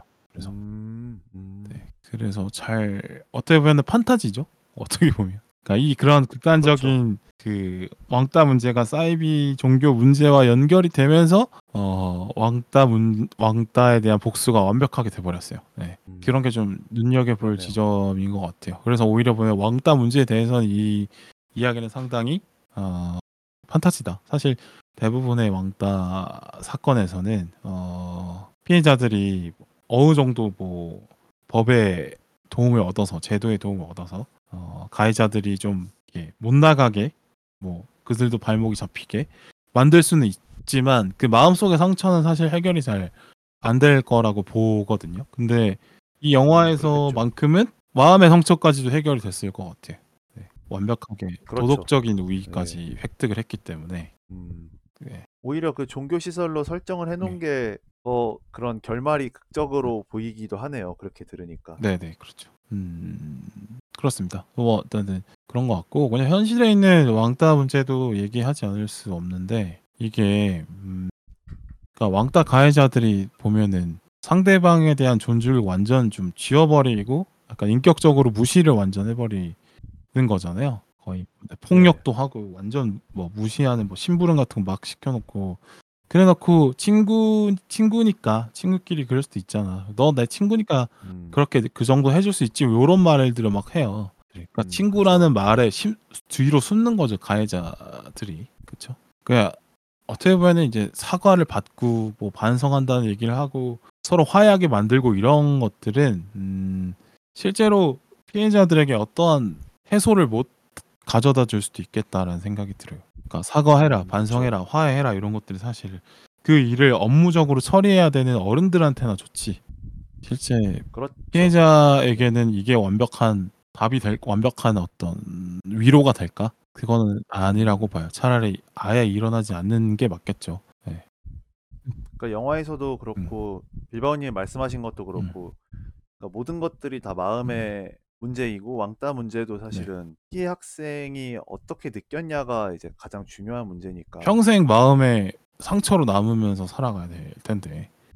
네네. 그리고 가해 학생도 본인의 어떤 죄의식을 느끼게 하려면 마음을 건드릴 수밖에 없는. 그렇죠. 마음을 건드려야 제 효과가 큰 근데 거겠죠. 체리닉처럼 애들이 반성을 잘 안 한단 말이죠. 대부분. 네. 그렇죠. 반- 그러니까 그래서 더글로리 같은 경우는 그 인물들이 그 상황에 놓이게끔 복수를 하게 그래서 인위적으로 그 감정을 들게 만드는 아, 복수를 한 것 같고요. 네네. 그러니까 결국에는 그 마음의 영역을 해결하냐의 어떻게 해결하냐의 문제인데 음. 그게 어른들 논리로는 좀 힘들죠. 음. 어른들은 제3자이기도 하고 네. 음. 뭔가 어른들은 현실을 아니까 이 이렇게 해서 얘한테 생채기를 내는 게 얼마나 힘든 건지를 아니까 좀 단념하는 음. 부분도 있을 거 아니에요. 그쵸. 또 이게 마음의 그것도- 상처라는 게 쉽게 극복이 잘 안 되기 때문에 뭐 저는 그 정도까지의 상처는 없지만 그렇더라고 하더라고요. 그래서 상당히 극복이 어려운 부분이 있다. 근데 그게 또 표현이 안 되니까 더 해결 방법을 찾기도 어렵고 이러겠죠. 물론 어느 정도 치유가 되겠습니다만은 네 그걸 또 잘 극복하고 사시는 분들도 꽤 있고 하겠지만 근데 극복할 일이 없는 게 좋은 거잖아요. 사실은. 그렇죠. 어쨌든 그런 일을 만들어 놓은 가해자에게도 회복 불가능한 불이익을 주는 게 확실히 맞을 것 같습니다. 그러니까 어, 남의 인생 망가뜨렸으면 걔도 어차피 미안 망가져야겠죠. 뭐 최근에 뭐 정순신 사태나 뭐 이동관 사태를 보면서 친구들의 인, 친구라고 말하지만 어떤 아래로 보는 애들을 만들어 놓고 거기에 인생을 망가뜨려 놓은 애들이 자기 인생 잘 살고 있는데 근데 그게 지금 어떠한 불이익으로 돌아오지 않고 있는 것 같은데 현실에서는 네 회복 불가능한 불이익을 주는 게 맞을 것 같습니다. 그러니까 어 뭐 대학을 당연히 못 가는 게 맞는 것 같고 대학 합격 취소 당하는 게 맞는 것 같고 그다음에 취업하는데도 어려움이 있는 게 분명히 맞는 것 같아요. 그렇게 해 놔야 뭐 그 친구 뭐 왕따 가해자도 뭐 아직 인생을 살면서 많은 시간이 남아 있고 반성하고 뭐 좋은 일을 할 수 있는 이 사람이 될 수 있는 가능성은 열려 있지만 뭐 그러나 이미 어떻게 하겠습니까? 다른 사람의 마음에 씻을 수 없는 상처를 줬는데 네, 그렇죠. 불이익을 주는 게 맞고 그걸 주, 주기 위해서 제도가 잘 운영이 돼야 되는 것 같은데 요새는 씨발 안 되는 것 같아요. 조금 네. 어, 그러니까 아무래도 이제 가해하는 쪽이 음. 점점 예전에는 진짜 알력만 믿고 했다면 요새는 어떤 집안의 튼튼한 뒷배경이 확실한 친구들이 또 그렇죠. 그런 행동을 하는 경우도 예전에는 진짜 어 맞아요. 그냥 친구끼리의 그 자체로의 힘으로만 좀 했다면 뭐 네네. 완력이 좋거나 뭐 아니면 학교 안에서 좀 인정을 받, 받거나 뭐그 정도? 근데 지금은 이제 완전 집안의 힘을 데리고 들어와서 그거를 이제 뭐 집안의 힘이 좋으면 변호사를 화려하게 써버려 가지고 다 막아버린다거나 아니면 정치적으로 그렇죠. 외압을 주거나 이런 식으로 하고 있는 거잖아요. 이게 그럴수록 더 제도가 아 너가 개인을 이렇게 공동체에서 이탈시킨 잘못이 있기 때문에 너도 한번 공동체에서 이탈이 되어 봐야 한다라고 각인을 좀 시켜줄 필요가 있는데 그런 뒷배경들이 복잡하게 얽히다 보니까 그게 또 잘 안 되고 선택적으로 이루어지는 측면이 생겨서 그리고 애들이 그걸 명확하게 알고 한다는 거죠. 내가 우리 아버지가 힘이 세기 때문에 내가 아무런 조치를 받지 않을 거야라는 걸 인식하고 했다는 게 좀 보이는 정황들 있잖아요. 뭐, 네. 대, 뭐 친구 말로 뭐 야, 우리 아빠 누군지 알아 이런 얘기를 하고 다녔던 애들이 많았 다라는 건데 어, 그런 애일수록 오히려 진짜 회복 불가능한 불이익을 주는 게 맞을 것 같습니다. 네, 나 자, 자신이 학생이라는 지위와 그다음 우리 가족의 힘을 이용해서 어, 피해 내가 불이익을 받을 일이 없겠다는 거를 너무나 잘 알고 했기 때문에 어, 이런 애들은 반성을 하려고 해도 반성을 하지 않을 것 같아요. 그런 자신이 음. 기댔던 힘이 완전 무너지지 않는 이상 어, 반성을 하지 않을 것 같다. 그래서 회복 불가능한 불이익을 그렇죠. 줄수 있도록 제도가 만들어져야 될 것 같고 그래야지 사실 이게 좋은 건 아니죠. 그러니까 왕따를 좋은 건 왕따의 아니죠. 피해자도 네. 인생이 망가지는 거고 이 만약에 이 제도가 제대로 굴러간다고 하면 왕따의 가해자도 인생이 망가지는 건데 이렇게 망가진 인생들이 그것도 10대 때 이렇게 많은 많아지는 건 좋은 건 아닙니다만 이 사람 이런 케이스들 통해서 왕따를 완벽하게 막아야지 더 큰 피해를 줄일 수 있는 거니까 반드시 좀 그렇죠. 필요한 것 같습니다. 뭐그 친구들이 내, 내가 괴롭힘 당한 네. 것만큼의 어떤 불이익을 받았다는 것만으로도 그 상처를 받으신 네. 분들이 미래의 트라우마, 미래에 어떻게 보면 트라우마로 고통을 겪게 될 시간을 좀 줄여주는 네, 거잖아요. 맞습니다. 과거에 그런 괴롭힘 당했던 시간들을 복구할 수는 네. 없더라도 그렇기 때문에 그런 제도적인 불이익을 어, 주는 게 중요하다. 맞아요. 그 사람들의 시간을 소중하게 생각해줘야 되잖아요. 맞아요. 그러니까 뭐 물론 뭐 내 상처가 없어지는 건 아니겠지만 네. 얘네들이 나한테 괴롭힘 당한 것만큼 못 살고 있구나를 생각하는 것만으로도 네. 뭔가 미, 좀 과거는 있고 그래 앞으로의 삶을 열심히 살아보자라는 동력을 줄 수 있을 것 같거든요. 맞아요. 예. 네. 그러고 사실 뭐 최선의 복수라는 게 없잖 없기 네, 때문에 맞아요. 네, 완벽한 복수는 사실 사적 복수를 해주고 싶겠죠. 네. 해주고 싶겠지만은 사적 복수가 안 되는 나라기도 하고 음. 사적 복수를 했을 때 그 내 아까 말씀하셨던 그런 형사적인 뒷감당을 음, 음, 하기가 사실은 뭐 학생 때 바로 하는 것도 이제 앞으로의 일에 힘들고 맞아요. 나중에 시간이 많이 지나서 하는 것도 맞아요. 시간이 많이 지나면 또 내가 이 세상을 알아버렸다고 생각이 드니까 음. 그 뒷일이 좀 귀찮아지는 거죠. 뒷일에 겪을 피곤함을 느끼고 싶지 않은 거죠. 네. 그래서 외면을 하게 되는 그냥 덮고 살자라고 자학을 하면서 끝내는 경우가 많은데 그, 그렇게 되면 세상에 대한 인식이 너무 우울해지는 거잖아요. 네. 그죠? 그러니까요. 그, 근데 또 그들의 복수를 막 인정할 수도 없고 음. 그래서 저도 만약에 뭐 제 3자가 아 나 누구 지금 한 20년 전에 나를 따돌린 애가 있는데 걔 너무 내가 진짜 어떻게 해버리고 싶어라고 했을 때 하지 말라고는 못할 것 같아요. 그렇죠. 그 사람의 네. 분노가 이해가 되는 부분이 있으니까. 너 그렇게 하면 뭐 깜빵가 뭐 그렇게 하는 거는 너 무슨 형법 위반이야 이렇게 말을 못할 거 와닿지가 않겠죠. 그 같지만. 네. 예. 근데 또 이제 세상 일이라는 네. 게 영화나 드라마처럼 시원하게 끝이 안 나잖아요. 어, 맞아요. 기스를 내고 싶다는 마음을 이해하지만 그리고 또 사람 만남이라는 게 헤어졌던 사람들을 영원히 안 볼 수는 없더라고요 또 그렇죠. 음, 이해가 된다면 또 언젠가 다시 만날 시간이나 다시 만나게 될 공간이 생기는데 그때 내가 어떤 삶을 살고 있, 나 음. 그래서 그 친구를 다시 마주했을 때 내가 어떤 삶으로 그 친구를 대할 마주할 것인가에 대한 생각도 같이 해볼 필요는 있을 것 같아요. 그렇습니다. 내 답, 그래서 이제 좀 뭐라 그럴까 내 지금의 답답함과 내 상처와 내 울분을 다른 방향으로 돌릴 수 있는 거를 개인적으로는 좀 마련을 해놓을 필요는 있을 것 같아요. 그러니까 뭘 개인이 알아서 극복해라 이렇게 뭐 기능론적으로 얘기하는 건 아니지만 어쨌든 개인은 삶을 개인의 삶은 진행 중이잖아요. 맞아요. 그 제도적인 불이익이 가해질 때까지 아 네 삶은 잠깐 멈춰 있어 시- 시간 스톱 이렇게 되는 건 아니니까 나도 나로서 좀 어떻게 이 상황을 반전시키고 다시 뭔가 불편한 느낌을 받았을 때 어떻게 할 것인가를 좀 생각을 해볼 필요는 있지 않나 어렵지만 네. 뭐 운동을 하든 어떤 다른 어, 남이 선우처럼 선우와 남이처럼 사람으로 풀든 아니면 뭐 약간 거대한 가로수나 뭐 어떤 뭔가 기계처럼 뭔가 울분을 순간적으로 해소할 수 있는 도구든 간에 그래서 자기 그냥 자신을 개인이 하루하루를 살아갈 수 있는 파괴하지 네. 말아야 되겠죠. 그러니까 선호와 나미가 만약에 거기서 자살을 했다면 이런 그러니까 체린이가 완벽하게 무너지고 어, 체린이에게 완벽하게 복수하는 기회를 못 얻었을 거니까. 네. 네네. 그리고 체리닉은 어차피 이제 그 설령 그 선교회가 멸망하지 않았더라도 아마 그 필리핀에 갔으면 고생을 했을 아, 거 그럼요. 아니에요. 네. 그거 그 소식을 못 들었을 거 아니에요. 죽었으면. 그렇죠. 그러니까 끝까지 살아봐야 아는 것도 있기 때문에 네. 너무 또 뭐라 그럴까 그런 이 새끼 녀석들 까먹은 모양이네. 대가리 박아.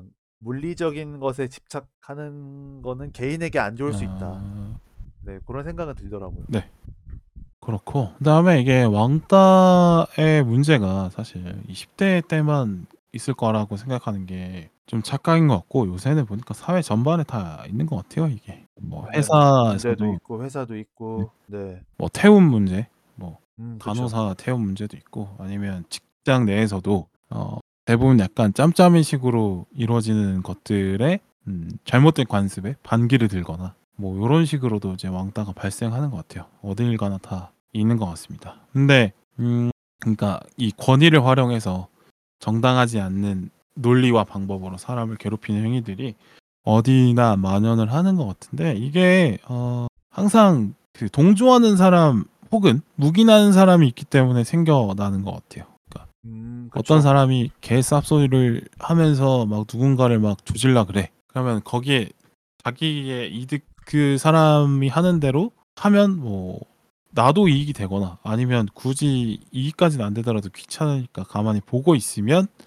잘못된 이런 폭력들이 나오는 거겠죠. 그러니까 체린이나 선우 나미의 관계를 봤을 때 아, 만약에 나미가 선우를 괴롭히는데 동조하지 않았다면 선우가 덜 괴롭혀졌을 수도 있고 그리고 뭐 그렇겠죠. 체린이의 체린이 선우 나미의 반 친구들이 그걸 적극적으로 막았다면 체린이가 원하는 대로 못했을 거예요. 왜냐 면 결과적으로 사람은 쪽수에 좀 쫄게 돼 있으니까. 어 어쨌든 간에 그러니까 동조하고 묵인하는 사람들이 있기 때문에 생기, 생긴다라는 걸 좀 이해하고 만약에 주변에 그런 일이 있다면 분노할 줄 아는 것도 어른의 어떤 하나 어른의 자격이라고 해야 될까? 물론 쉽지 않겠습니다만 자신의 밥줄이 걸리거나 하면 쉽지 않겠습니다만 음, 그렇습니다. 그리고 체리니가 변하지 않은 것처럼 대부분의 사람들도 본인이 집단에 적응했던 논리를 그대로 사회에 갖고 올 테니까. 그렇죠. 그 자신의 방법이 실패하지 않았으니까 그대로 또 적용하겠죠. 네, 문제가 되는 겁니다. 그리고 근데 그런 건 있죠. 또 권력이라는 게 쥐어지면 그게 어 자신의 그러니까 자신이 갖고 있는 능력 이상으로 힘을 발휘할 수 있는 자격들이 지워지는 경우들이 있잖아요. 근데 그걸 스스로 돌이켜 보면서 잘 컨트롤하는 사람들이 있죠. 그러니까 좋은 분들이 있- 좋은 리더라고 할까 그런 사람들이 있습니다. 근데 그런 사람들도 시간이 오래 지나면 그 자제력을 잃고 뭐 망가지기도 하죠. 그런 게 그만큼 이제 그렇죠. 휘두를 수 있는 권력이 있다는 것이 그걸 컨트롤하는 것이 얼마나 또 힘든 일인가를 또 생각해 볼 수는 있는 것 같아요. 그 컨트롤하는 것 자체에도 상당히 힘이 많이 들겠죠. 스스로를 네. 어, 다 잡는 것도 사실 에너지 소비가 되는 거니까 그래서 뭐 그런 제도 없이 음, 특별한 견제책이 없이 어, 자신이 갖고 있는 권력을 정당하게 잘 쓰고 활용하는 분들도 있겠지만 대부분이 그렇지는 않으니까 제도적으로 어, 적절하게 권력이 움직이는 방향을 좀, 컨, 좀 제도적으로 견제하거나 아니면 뭐 자리를 바꿔주거나 뭐 이런 것들이 있는 것 같아요. 그래서 음. 네.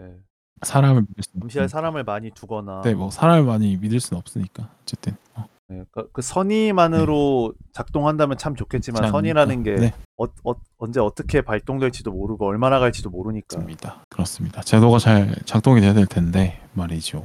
요즘 사회는 근데 결국에는 그 제도를 그러니까 그 시스템의 무서움을 모르면 결국에는 다 그르치더라고요. 그렇죠. 시스템을 파괴하는 사람들도 그대로 냅두면 완전 또 망가집니다. 네, 그 네. 지금 요새 많이 본인과 같은 생각을 네. 하는 사람이 분명 또 있기 때문에 본인의 권위에 도전하는 사람이 언젠간 생길 그럼요. 거고 네. 그러면 본인이 쌓아 올렸던 방식대로 언젠가는 무너지게 되더라고요. 보면 네. 그러니까 중고등학교 일진 학생들도 음. 뭐, 뭐 곧바로 그렇게 되는 경우도 있고 좀 시간이 지나서 그렇게 되는 경우도 있고 그렇죠. 근데 결국에는 다 말년이 좋지 않습니다. 맞아요. 예, 그러니까 힘의 논리에 중독 원하는- 되다 보면 그게 오로지 맞다라고 생각하면 물론 힘의 논리에 너무 눈 감아서도 안 되겠지만 그게 다라고 생각하면 어느 순간 나보다 힘 센 사람은 항상 있거든요. 어딜 가나. 그렇죠 예, 그쵸. 그러니까 그 구도가 항상 역전될 수 그럼. 있다는 거를 명심하셔야 됩니다 꾸준히 계속 이길 수는 없어요. 예, 세상은 네. 넓고 크기 때문에 그렇죠. 네, 그걸 좀 이해를 해야겠죠. 네, 그렇습니다. 어, 요즘 보니까 또 이렇게 제도가 제대로 돌아가는 것 같지 않은데. 이게 사, 사람이 사람이 문제긴 네, 하죠. 하나 사, 사람이 문제인데 아, 그렇죠. 네. 참 아무튼 그거 그 칼을 휘두르는 사람도 뒷일을 생각할 필요는 있겠다. 음, 음, 음. 예, 분명히 후환이라는 게 있고 분명히 옵니다. 그러니까 뭐 저도 뭐 종교를 딱히 믿, 믿거나 어떤 네. 특정 어떤 뭐 토테미즘, 샤머니즘, 애니미즘을 섬- 신봉하는 네. 건 아니지만 저는 업보 후환 이런 건 좀 믿거든요. 아, 네, 저는 그게 단순히 믿음은 아닌 것 같아요. 저는 분명히 뭔가 그게 인과관계가 명확하게 안 보여서 그렇지. 네. 분명히 잘못한 게 있으면 돌 돌려받는 것 같아요. 네, 그게 네, 그러니까 그 돌출하려고 하는 의지가 내가 새로운 시스템을 만들 수 있을 거라는 확신 때문에 그런진 모르겠지만 시스템을 유지시키려고 하는 사람은 생각보다 많고 또 시스템을 돌출시키려는 사람도 자기만큼은 있다. 아 그럼요. 그러니까 어떻게든 충돌이 이루어질 그럼요, 수밖에 없다. 그럼요. 예. 그러니까 늘 조심해라. 이런 경고를 좀 드리고 아. 싶네요. 그리고 뭐이 방송을 네. 어떤 입장에서 듣고 계실지 모르겠지만 음. 혹시라도 그런 거에 좀 움찔하고 계시다면 네. 뭐 움찔이라도 하는 분들이라면 또 뭐 반성을 또 할 수도 있고 이런 거. 근데 이거 스스로도 반성을 해야 돼요. 이런 게. 그러니까 말, 뭐 말씀드리지만 좀 견제가 안될 예, 예. 테니까. 그러니까 아무리 훌륭한 사람도 그런 힘에 오래 노출이 되면 자기가 해, 가는 행동들이 당연하게 느껴지거든요. 당연하지 원래 아는데. 네네. 그러니까 어느 뭐 각자 가지고 있는 인성의 훌륭함이 저는 다르다고 보는데 타고나기도 다르다고 보는데 그런 훌륭한 사람들도 어 그 자신의 중심을 잃고 무너지는 경우들이 생겨요. 그래서 나는 별 문제가 없다고 생각하지만 자신이 하는 행동들이 남들에게 상처를 주게 되는 거를 자기가 못 느낄 수도 있어. 그렇죠. 그러니까 항상 고민을 해보는 게 좋은 거죠. 저 스스로도 그렇습니다. 네, 어, 나는 그렇게 완벽한 사람 아니라고 상상하기 때문에 고민 자기 반성이 끊임없이 예, 맞습니다. 필요하겠죠. 예. 네. 뭐 너무 체념할 필요도 체념? 없고. 뭐, 예. 아 그리고 뭐 드는 생각이 드는데 이제 모든 것이 보니까 요 이 세상이 모든 것이 막 다 연결이 되어 있다고 저는 보거든요. 모든 것이. 그렇죠. 근데 그게 뭐 작은 연결이 있고 큰 연결이 있고 뭐 그런 거지. 그리고 그 연결 관계가 내 눈에 잘 안 보이는 거지. 어떻게 보면은 정말 고도의 기계 같은 걸 수도 있어요. 이 세상이. 그 나사 톱니바퀴가 너무 미묘해서 잘 안 보이는 것일 수 있는 거지. 모든 것이 다 인과관계를 주고받을 수 있는 걸로 연결이 된 거는 맞지 않나 생각합니다. 그렇죠. 그러니까 어떻게 다시 음. 그러니까 바퀴들도 굴러가다가 서로 다시 이렇게 만나잖아요. 좀 서로 멀어져 있다가 다시 만났다가 멀어져 있다가 이걸 반복하잖아요. 네, 네. 사람 관계도 비슷한 게 아닐까 싶어요. 그러니까 본, 그러니까 체린이도 네, 본인이 서울로 올라가면 다시는 그 수험부 친구들을 안 만날 거라고 생각을 했겠지만, 네, 그렇죠. 만날 수 있는 거잖아요. 음. 네, 네. 그런 일이 현실에서 충분히 벌어질 수 있다고 그럼요. 저도 봐요. 맞습니다. 네, 습스를 아, 오늘도- 거는 영화의 마무리와 다르게 너무 씁쓸해지는데 아. 아. 요새 세상이 문제야. 네 생각하고 싶습니다. 참 그렇죠. 그래도 저는 만세를 외치고 싶습니다. 그럼에도 만세? 불구하고, 네, 지옥 만세죠. 아 그래요? 난또 오케이 만세. 이게 뭐 뭐. 예, 그래도 뭐 어쩌겠습니까? 희망을 아, 갖고 진- 사는 게 낫지 않겠습니까? 그러니까 맞지. 그러니까 대책 없는 낙관이라기보다는 뭐라 그럴까 부정적인. 상황조차도 긍정적으로 변화를 시키는 그렇죠. 거죠. 낙관과 실천을 함께하면 낙관이 나쁘지 않죠. 네. 그렇죠. 그러니까 뭐 어떻게든 뭐 이루, 일이 이루어지지 않겠습니까? 뭐 그렇죠. 선우와 남이도 본인이 복수를 할 거라고 생각하지 않고 네. 갔지만 뭐 자의반 타의반으로 했잖아요. 뭐 세상 일이 그런 거 아닐까요? 그렇죠. 네, 너무 또 공익광고 협의회식으로 가는 게 아닌가 싶은데. 아 근데 그거는 중요한 저는 것 같아. 그렇게- 항상 긍정적인 예, 생각을 갖고 있는 거는 중요합니다. 네. 예, 예. 행동과 함께 그 하면 보시고 좀- 괜찮습니다. 어. 네. 그러니까 영화가 좀 이런 힘을 주는 영화여서 조금 뭐 부족한 부분이 보이더라도 한 번쯤은 용기를 얻을 수 있지 않나. 아 저는 이거 뭐 그런 생각이 주제. 메시지 이런 걸 떠나서 그냥 저기 주연 배우들의 그 연기를 보는 맛으로도 상당히 재밌더라고요. 아, 그 저는- 맛으로만 봐도 재밌는 영화라고 생각합니다. 그게 영화의 네. 메시지에 동의하든 안 하든. 네. 아, 아, 저는 방유린 배우 제 스타일이에요. 어 그래요 갑자기 이성적으로. 네, 아니, 너무 매력 너무 매력적이더라고요. 그 선우 역할을 아, 네, 어, 선우- 예, 예 매력 있으시더라고. 네. 예, 아니 되게 네. 뭐라 그럴까 좀 되게 수더분하고 얌전한 느낌인데 되게 엉뚱한 스- 또 일상생활은 되게 엉뚱하신 것아 같더라고요. 그래요. 예. 그래서 오히려 그 선우 배우 아니 남이나 체린이는 좀 차분한 느낌이고 제가 GV 영상이나 이런 걸 좀 봤는데 방효린 배우는 조금 독특해서 어. 뭔가 다른 캐릭터로 또 대중들한테 좀 더 각인이 되지 않을까 아. 그런 생각이 들었어요. 그렇군요. 네, 뭐 이렇게 얘기를 하고 뭐 소감 굳이 안 해도 되겠죠? 네. 소감이 아 오랜만에 떠드니까 즐겁고 아.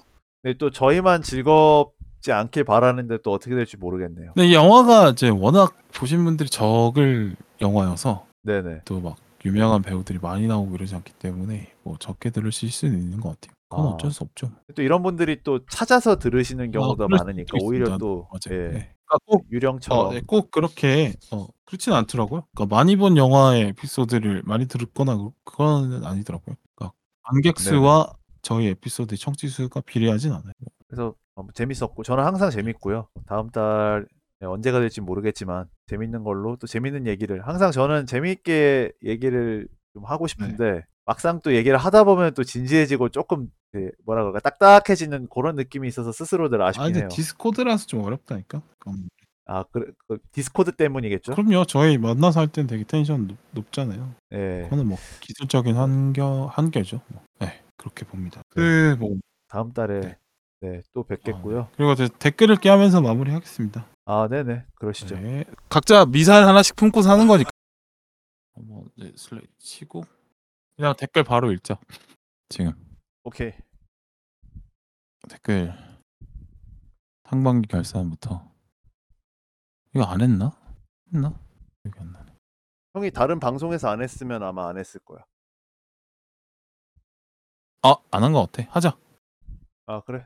네, 저 이제 묵은 댓글을 좀 읽어드릴 시간이 됐는데, 아, 네네. 아, 댓글 많이 달리, 달렸더라고요. 네. 최근에. 또 어디 용점의 흥행세와 아 맞물려가지고. 요새 구독자가 좀 많이 늘었습니다. 네. 그리고 또 콘크리트 유토피아 특집이 대박 터진 것 같거든요. 제가 보기에. 네, 쌍끌이죠. 네. 제 네, 기준으로는 지금- 쌍천만 느낌이에요. 네. 아, 근데 요새 음, 쌍천만 감독의 그 다음이 조금 거, 거시기 해가지고.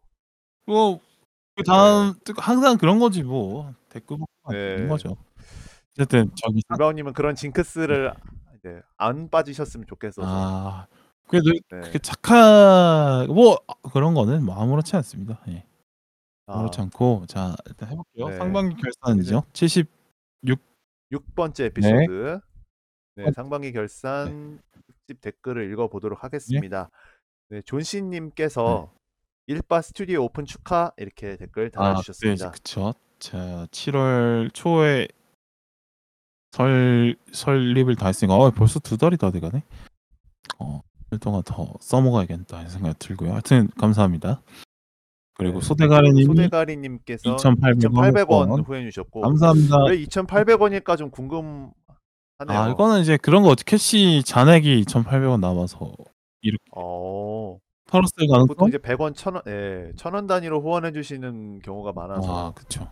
어떤 의미가 있나 뭐 이렇게 또 아무래도 네. 영화를 보다 보면 이런 거에 좀 집착하는 경우가 있잖아요.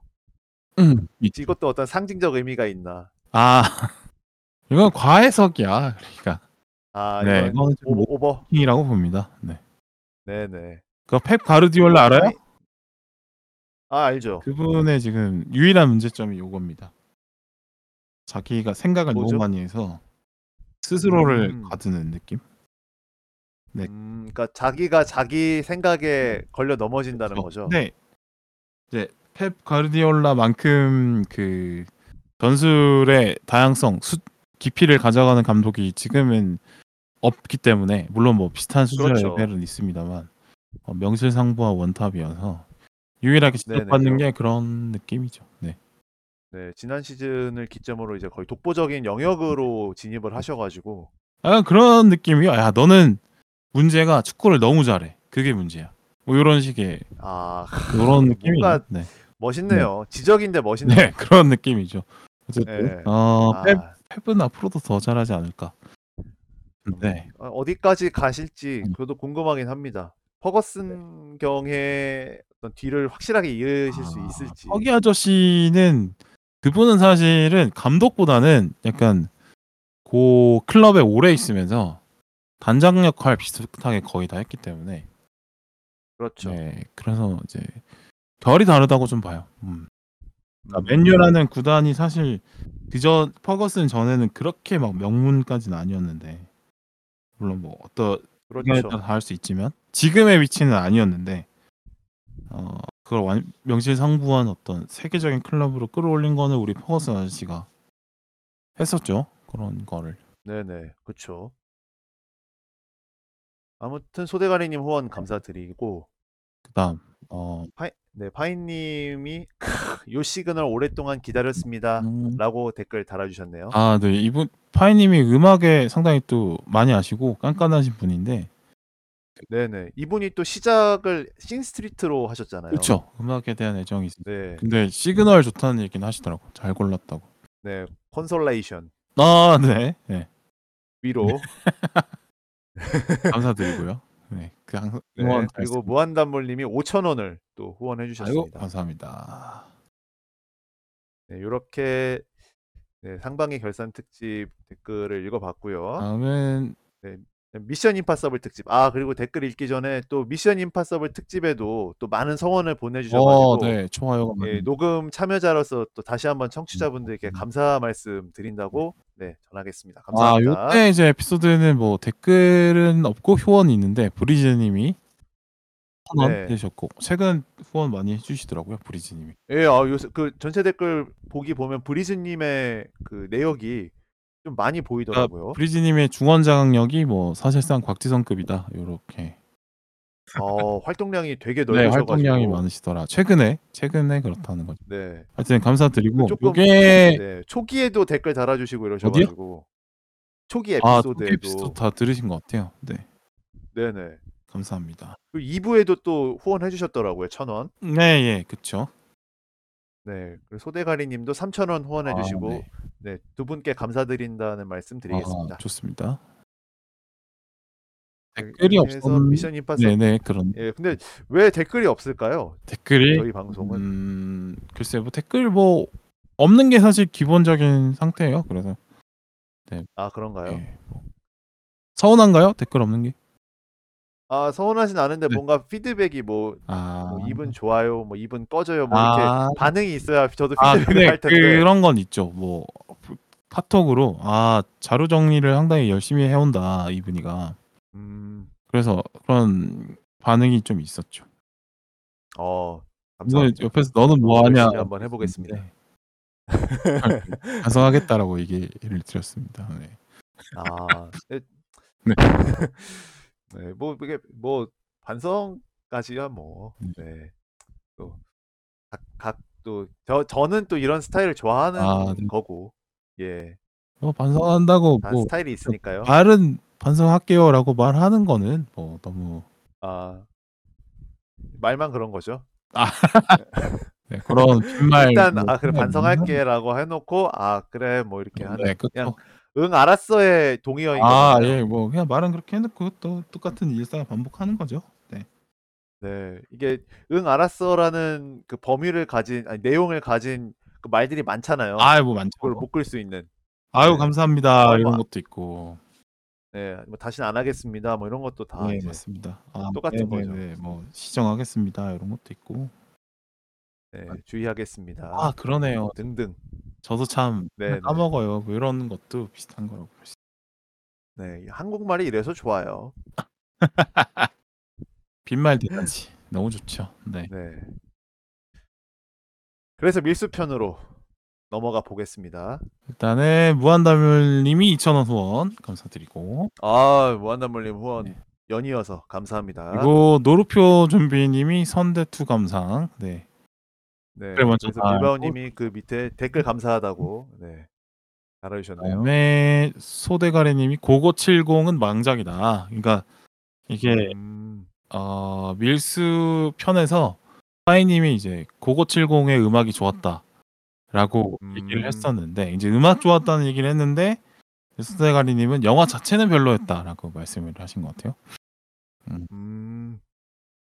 그럼에도 불구하고 또 2,000원을 후원해 주시면서 깊이 있는 영화 토크 감사히 잘 들었다는 댓글까지. 또 달아 남겨주셨네요. 네.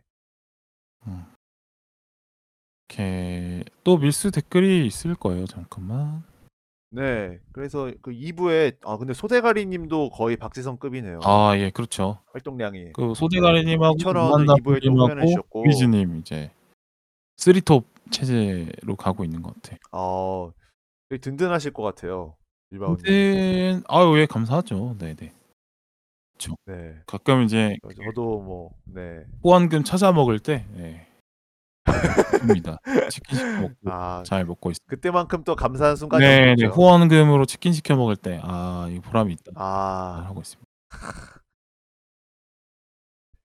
또 소대가리님이 2,000원 후원을 해주셨고 블루 케찹과 매운 남자 이야기 재미있게 들었습니다라고 네네. 댓글 달아주셨습니다. 어, 이분 이 블루케찹 알죠? 우리 같은 시대에 활동했으니까 음, 알죠? 몰라요? 아 저 아냐고요? 블- 아 저는 몰랐다가 그 빌바오님이 나씨님 방송 출연해서 얘기했을 아. 때아 그런 게 있었구나 알게 됐었습니다. 건대 많이 좋아하잖아요, 우리 이분도. 아 건대 많이 좋아하는데 이제 주로 가는 곳은 건대 스타시티에 있는 롯데시네마와 KU 시네마테크 두 군데를 주로 가기 때문에 아, 그렇군요. 이 20대 초반에 또 그런 데를 블루케찹이라는 곳이 다녀가지고. 있는지 몰랐습니다 사실. 그러니까 블루케찹이라는 곳이 있는지 사실 몰랐습니다. 건대는 사실 블루케찹 때문에 가는 거리인데 그 아. 건대란 지역에 대한 해석이 좀 잘못된 것 같아요. 영화 많이 보러 가는 잘못됐죠. 데가 아닙니다, 원래 건대가. 아 그렇습니다. 그렇죠. 보통 놀러 가긴 하니까요. 영화를 네. 찍으러 가는 거죠. 영화에 나올 만한 이야기를 아, 만들러 가는 곳인데, 아. 근데 우리 또 그러니까 저는 그 영화 찍는 것에 그 걸어다니는 행인 역할을 아, 하는 아, 아, 엑스트라로 가셨구나. 예, 그러니까 뭐 그, 그 사랑을 나누는 커플들이 이렇게 행복하게 걸어가면 그 반대편에 음. 걸어 멀찍이서 걸어가는 네. 그 행인들 있잖아요. 아니면 오토바이 거칠게 오는. 청소년들을 보면서 약간 움찔하는 그런 네네. 그런 거. 그 컷에 이제 오- 얼굴이 온전히 안 잡히는 네네. 그런. 근데 느낌. 어깨로 연기하는 그런 느낌이죠. 네네. 그렇군요. 아 거기에 또 계셨구나. 하여튼 뭐 블루케찹 얘기는 또 우리 이분 선생님이 또 술을 거의 안 하시기 때문에 네. 네, 그렇죠. 아무래도 술을 모르니까 음. 그 지역의 놀이 문화에 대해서 또 핫한 공간에 대해서 음. 잘 모르게 되는 것 같아요. 근데 또 그만큼 또 자신만의 또 세계가 있는 거니까 아. 좋습니다. 블루케찹 음, 지금은 사라져서 갈수 없는 어떤 이상향 같은. 곳이죠. 영원히 도달할 수 없는 아, 그런. 근데 도달할 수 없으니까 이상향인 거라서 뭐, 뭐 아틀란티스의 느낌, 아, 뭐 엘도라도, 뭐 바빌론 요런 아. 계열이라고 보면 되겠습니다. 아, 유니콘. 뭐 아? 이거죠. 그렇죠. 그렇죠. 아, 상, 그 있었다고는 네네. 하는데 지금은 가, 보거나 갈 수 없는 네, 네. 그 홍길동이 세웠다는 그 율도국인가요? 율도국. 네. 음, 요 그런 느낌? 네. 아, 청춘들의 율도국이었군요. 그렇죠. 아, 지금은 이제 닿을 수 없다. 이런 얘기로 말씀드리는 거고. 음. 네. 뭐 서복 아저씨가 그 불로초 찾, 찾으러 떠나듯이 네 그런 음. 느낌입니다. 실제로 이제 블루캣 저희가 네. 샵이 아직 있다고 하더라도 아 지금 이제 연령 제한에 걸리는 나이가 됐어요. 그래서 아, 그런가요? 좋습니다. 네. 아쉽네요. 그다음에 저기 지구를 지켜라. 지구를 지켜라. 네. 여기도 또 소대가리 님의 댓글이 그냥 가득하네요. 무엇? 아, 감사합니다. 네, 선댓글 후정, 후청취라는 음. 댓글 먼저 달아주시면서 작살나는 명작 선정 따봉입니다. 이렇게 댓글 달아주셨네요. 아 지구를 지켜라는 진짜 명작이죠. 네. 어, 저 뒤늦게 보게 됐는데 아 이걸 네. 일찍 보지 못해 던 자신을 좀 후회하게 되는 그런 느낌이었어요. 음, 저는 아직도 못 봤습니다. 뭐 웬만하면 잘 안 받았더라고요. 뭐 어디 뭐 저기 뭐 시네마테크 이런 데나 다니지 그죠? 네, 그렇죠. 뭐, 아, 그러니까 의외로 제가 못 본게 아, 많아가지고 그렇습니다. 그 어디 영점 에피소드들도 못 들은 게 많아요. 그렇죠. 그래서 좀 아쉽습니다. 음, 음, 음. 그럴 수 있습니다. 그리고 소대가리님 2,000원 후원 해주셔가지고 감사드린다 이런 말씀 드리고 싶고 또 2부에 브리즈님이 3,000원 아, 후원 해주셨네요. 교수님이 또 계셨구나. 네. 네, 그 다음에 무한 달무님이 이제 가장 혁신적인 데뷔작으로 기억한다. 그다음에 뭐 황정민 배우 너무 좋더라. 뭐 그리고 네, 배우들 다시 만나 반가워서 댓글 써보, 써봅니다. 네. 순이 아, 아니 소리님 감자맘님 방송 너무 즐겁게 들었습니다라고. 제가 말 실수한 댓글 거를. 이제 그걸 또 재밌게 아 그래서 음, 순이라고 했습니다. 얘기가 네, 나오신 네. 거구나. 아 그리고 네. 맞다. 여기서 한번 또 얘기를 해야 네. 될 게 또 이 방송분에서 소리님이 저를 언급해 주셨더라고요. 아, 예, 어, 맞아요. 한번 어, 샤라웃을. 저한테 어, 맞- 저를 해주셔가지고 아 소리님께도 감사드림 감사드립니다. 예. 아, 그뭐 약간 네, 이- 저도 잘 뭐, 듣고 아니, 있고. 초상화 갖다 놓고 뭐 녹음했다는 그거죠? 아, 네. 오늘도 지금 하고 또 있습니까? 아 오늘은 안 하고 있습니다. 아 왜요? 한 번 했기 때문에 아, 적응을 했어요. 했어 한 번만 하고 예, 한번 했 이제 이미지가 남았기 네, 때문에 그거 처음을 네. 할 필요가 없었던 거죠. 아 그래도 혹시 모르니까 혹시 좀 낯설 수 있으니까. 아 그렇군요. 저는 그 얘기를 들을 때 약간 좀 뭔가 목 뒤가 시, 시린 느낌? 네. 아 네, 섬찟하셨나요? 어, 섬찟하더라고요. 아 철저히 방송을 위해서 그랬다는 뭐 점. 좀 이따가 제사도 네. 지낼 느낌인데 아 네. 그렇게 또 오컬트적으로 가지 마시고 뭐전 제사 네, 좋아하니까. 뭐 괜찮고요. 예 피자를 좀 올, 전혀 뭐 그런 거 피자 치킨 네, 올려놓고 좀 점. 해주세요. 하실 거면. 네. 아, 네. 치킨에 소주 꼭 올려놓고 아, 아 좋죠. 좋죠. 클래식이죠. 네. 아 또 제사 때는 또 꼭 소주 뭐 안 먹어도 됩니다. 뭐 좋은 안동 소주 이런 것도 있기 때문에. 네. 백화수복 괜찮아요. 아 아, 백화수복 좋죠. 네 좋죠. 예. 저희 집은 백화수복으로 하시더라고요. 음, 아 백화수복 좋죠. 근데 또 이제 소주에는 그 드라이한 어떤 아 그 안동 소주가 좋다 이런 말씀 드리고 싶네요. 음, 안동 소주 좋습니다. 기름진 네. 음식일수록 시원하게 클리어하는 그 맛이 필요한 거죠. 음. 아 그래서 제가 그 술 잘 먹는 친구한테 추천을 해줬습니다. 후라이드 치킨과 소주의 궁합이 좋다. 아 그거는 뭐 싫어할 수가 없어요. 네. 네. 꼭 이제 소금을 찍어야 됩니다. 거기에다가. 네. 음. 그래서 단짠의 기름 맛. 아, 그게 이제 그 사... 네. 조화를 완벽하게 이루는 구성. 다음에 목 넘김으로 정화. 어, 아. 그런 느낌. 네. 그죠? 하루의 마무리는 샤워 아니겠습니까? 뭐 그런 느낌입니다. 네. 음. 그걸로 이제 그 위를 샤워하는 건가요? 그렇죠. 내 마음 또 나의 입맛을 또 샤워하면서 그 또 다른 치킨 조각을 새로 깨물 때 산뜻하게 또 깨물 수 있도록 네, 하는 거죠. 어. 콜 콜라도 비슷한 역할을 하는 거죠. 네. 음, 그쵸. 네.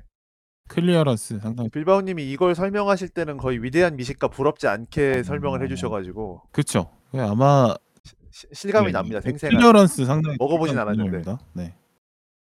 중요한 겁니다. 네. 흰, 음, 또 조만간 또 먹으면 될 것 같고, 고요. 그다음에 어 음식 음, 남녀 남녀 댓글 갈까요? 일로 가보죠.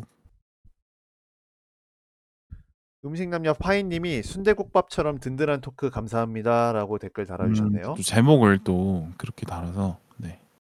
아, 이 방송 안에 순대국밥 얘기가 많이 나왔나요?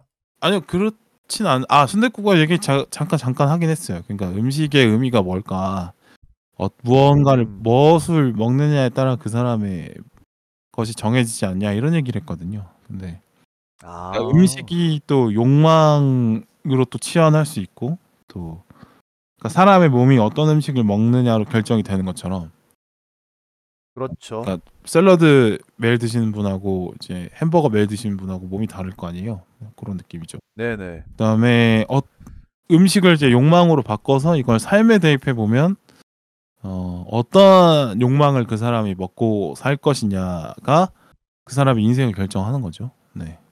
음, 이성에 대한 욕망이 있는 뭔가- 사람들은 뭐 고, 이야기의 느낌이 그 헝거 때 하셨던 얘기의 연장선 같은 느낌이 있네요. 헝거랑 뭐 비슷해요 이 영화가. 네. 아, 한 부분이 분명 히 있습니다. 헝거도 안 봤죠 아직? 헝거는 안 봤는데 방송은 들었습니다. 아, 네. 어, 언제 또 보려나 이게 모르겠네. 네. 근데 또 이분 이분은 많아요 또 지금. 영화 한 편을 보고 또 해석을 깊게 하는 스타일이라 또 장단이 아, 이렇게 보고 있습니다. 네. 네. 그리고 소대가리님 3,000원, 브리즈님 1,000원 후원해 주셨습니다. 아, 오케이 감사합니다. 그리고 무한단물님이 2,000원 후원해 주시면서 댓글 달아주셨는데요. 리어왕을 대만식으로 각색했다는 음식 남녀에 대한 해석 너무 탁월합니다. 누군가가 방법을 알려주길 바랬다는 소대가리님의 말씀에 깊은 공감을 느끼네요. 저도 누군가가 길을 알려주면 인생의 많은 부분에서 더 올바른 선택을 하지 않았을까 많이 고민하며 살았었어요. 음, 한번 뵙고 평양냉면에 술 한잔 진하게 하고 싶네요. 정을 저를 정의 내리는 음식은 무엇이었나 고민해봤습니다. 어릴 적 할머니가 해주신 강된장찌개가 떠오르네요. 라고 댓글 아 달아주셨습니다. 정말 이 소대가리님의 말씀을 감명 있게 들으셨나 봐요. 자기 인생 얘기도 살짝 꺼내신 걸 보니까 그죠? 네네. 네, 이거 소대. 이런 댓글들이 또 방송을 더 풍요롭게 만들어주는 역할을 해주죠. 아 그렇죠. 네, 뭐 얻는 보람도 네. 있게 만들고 그렇습니다.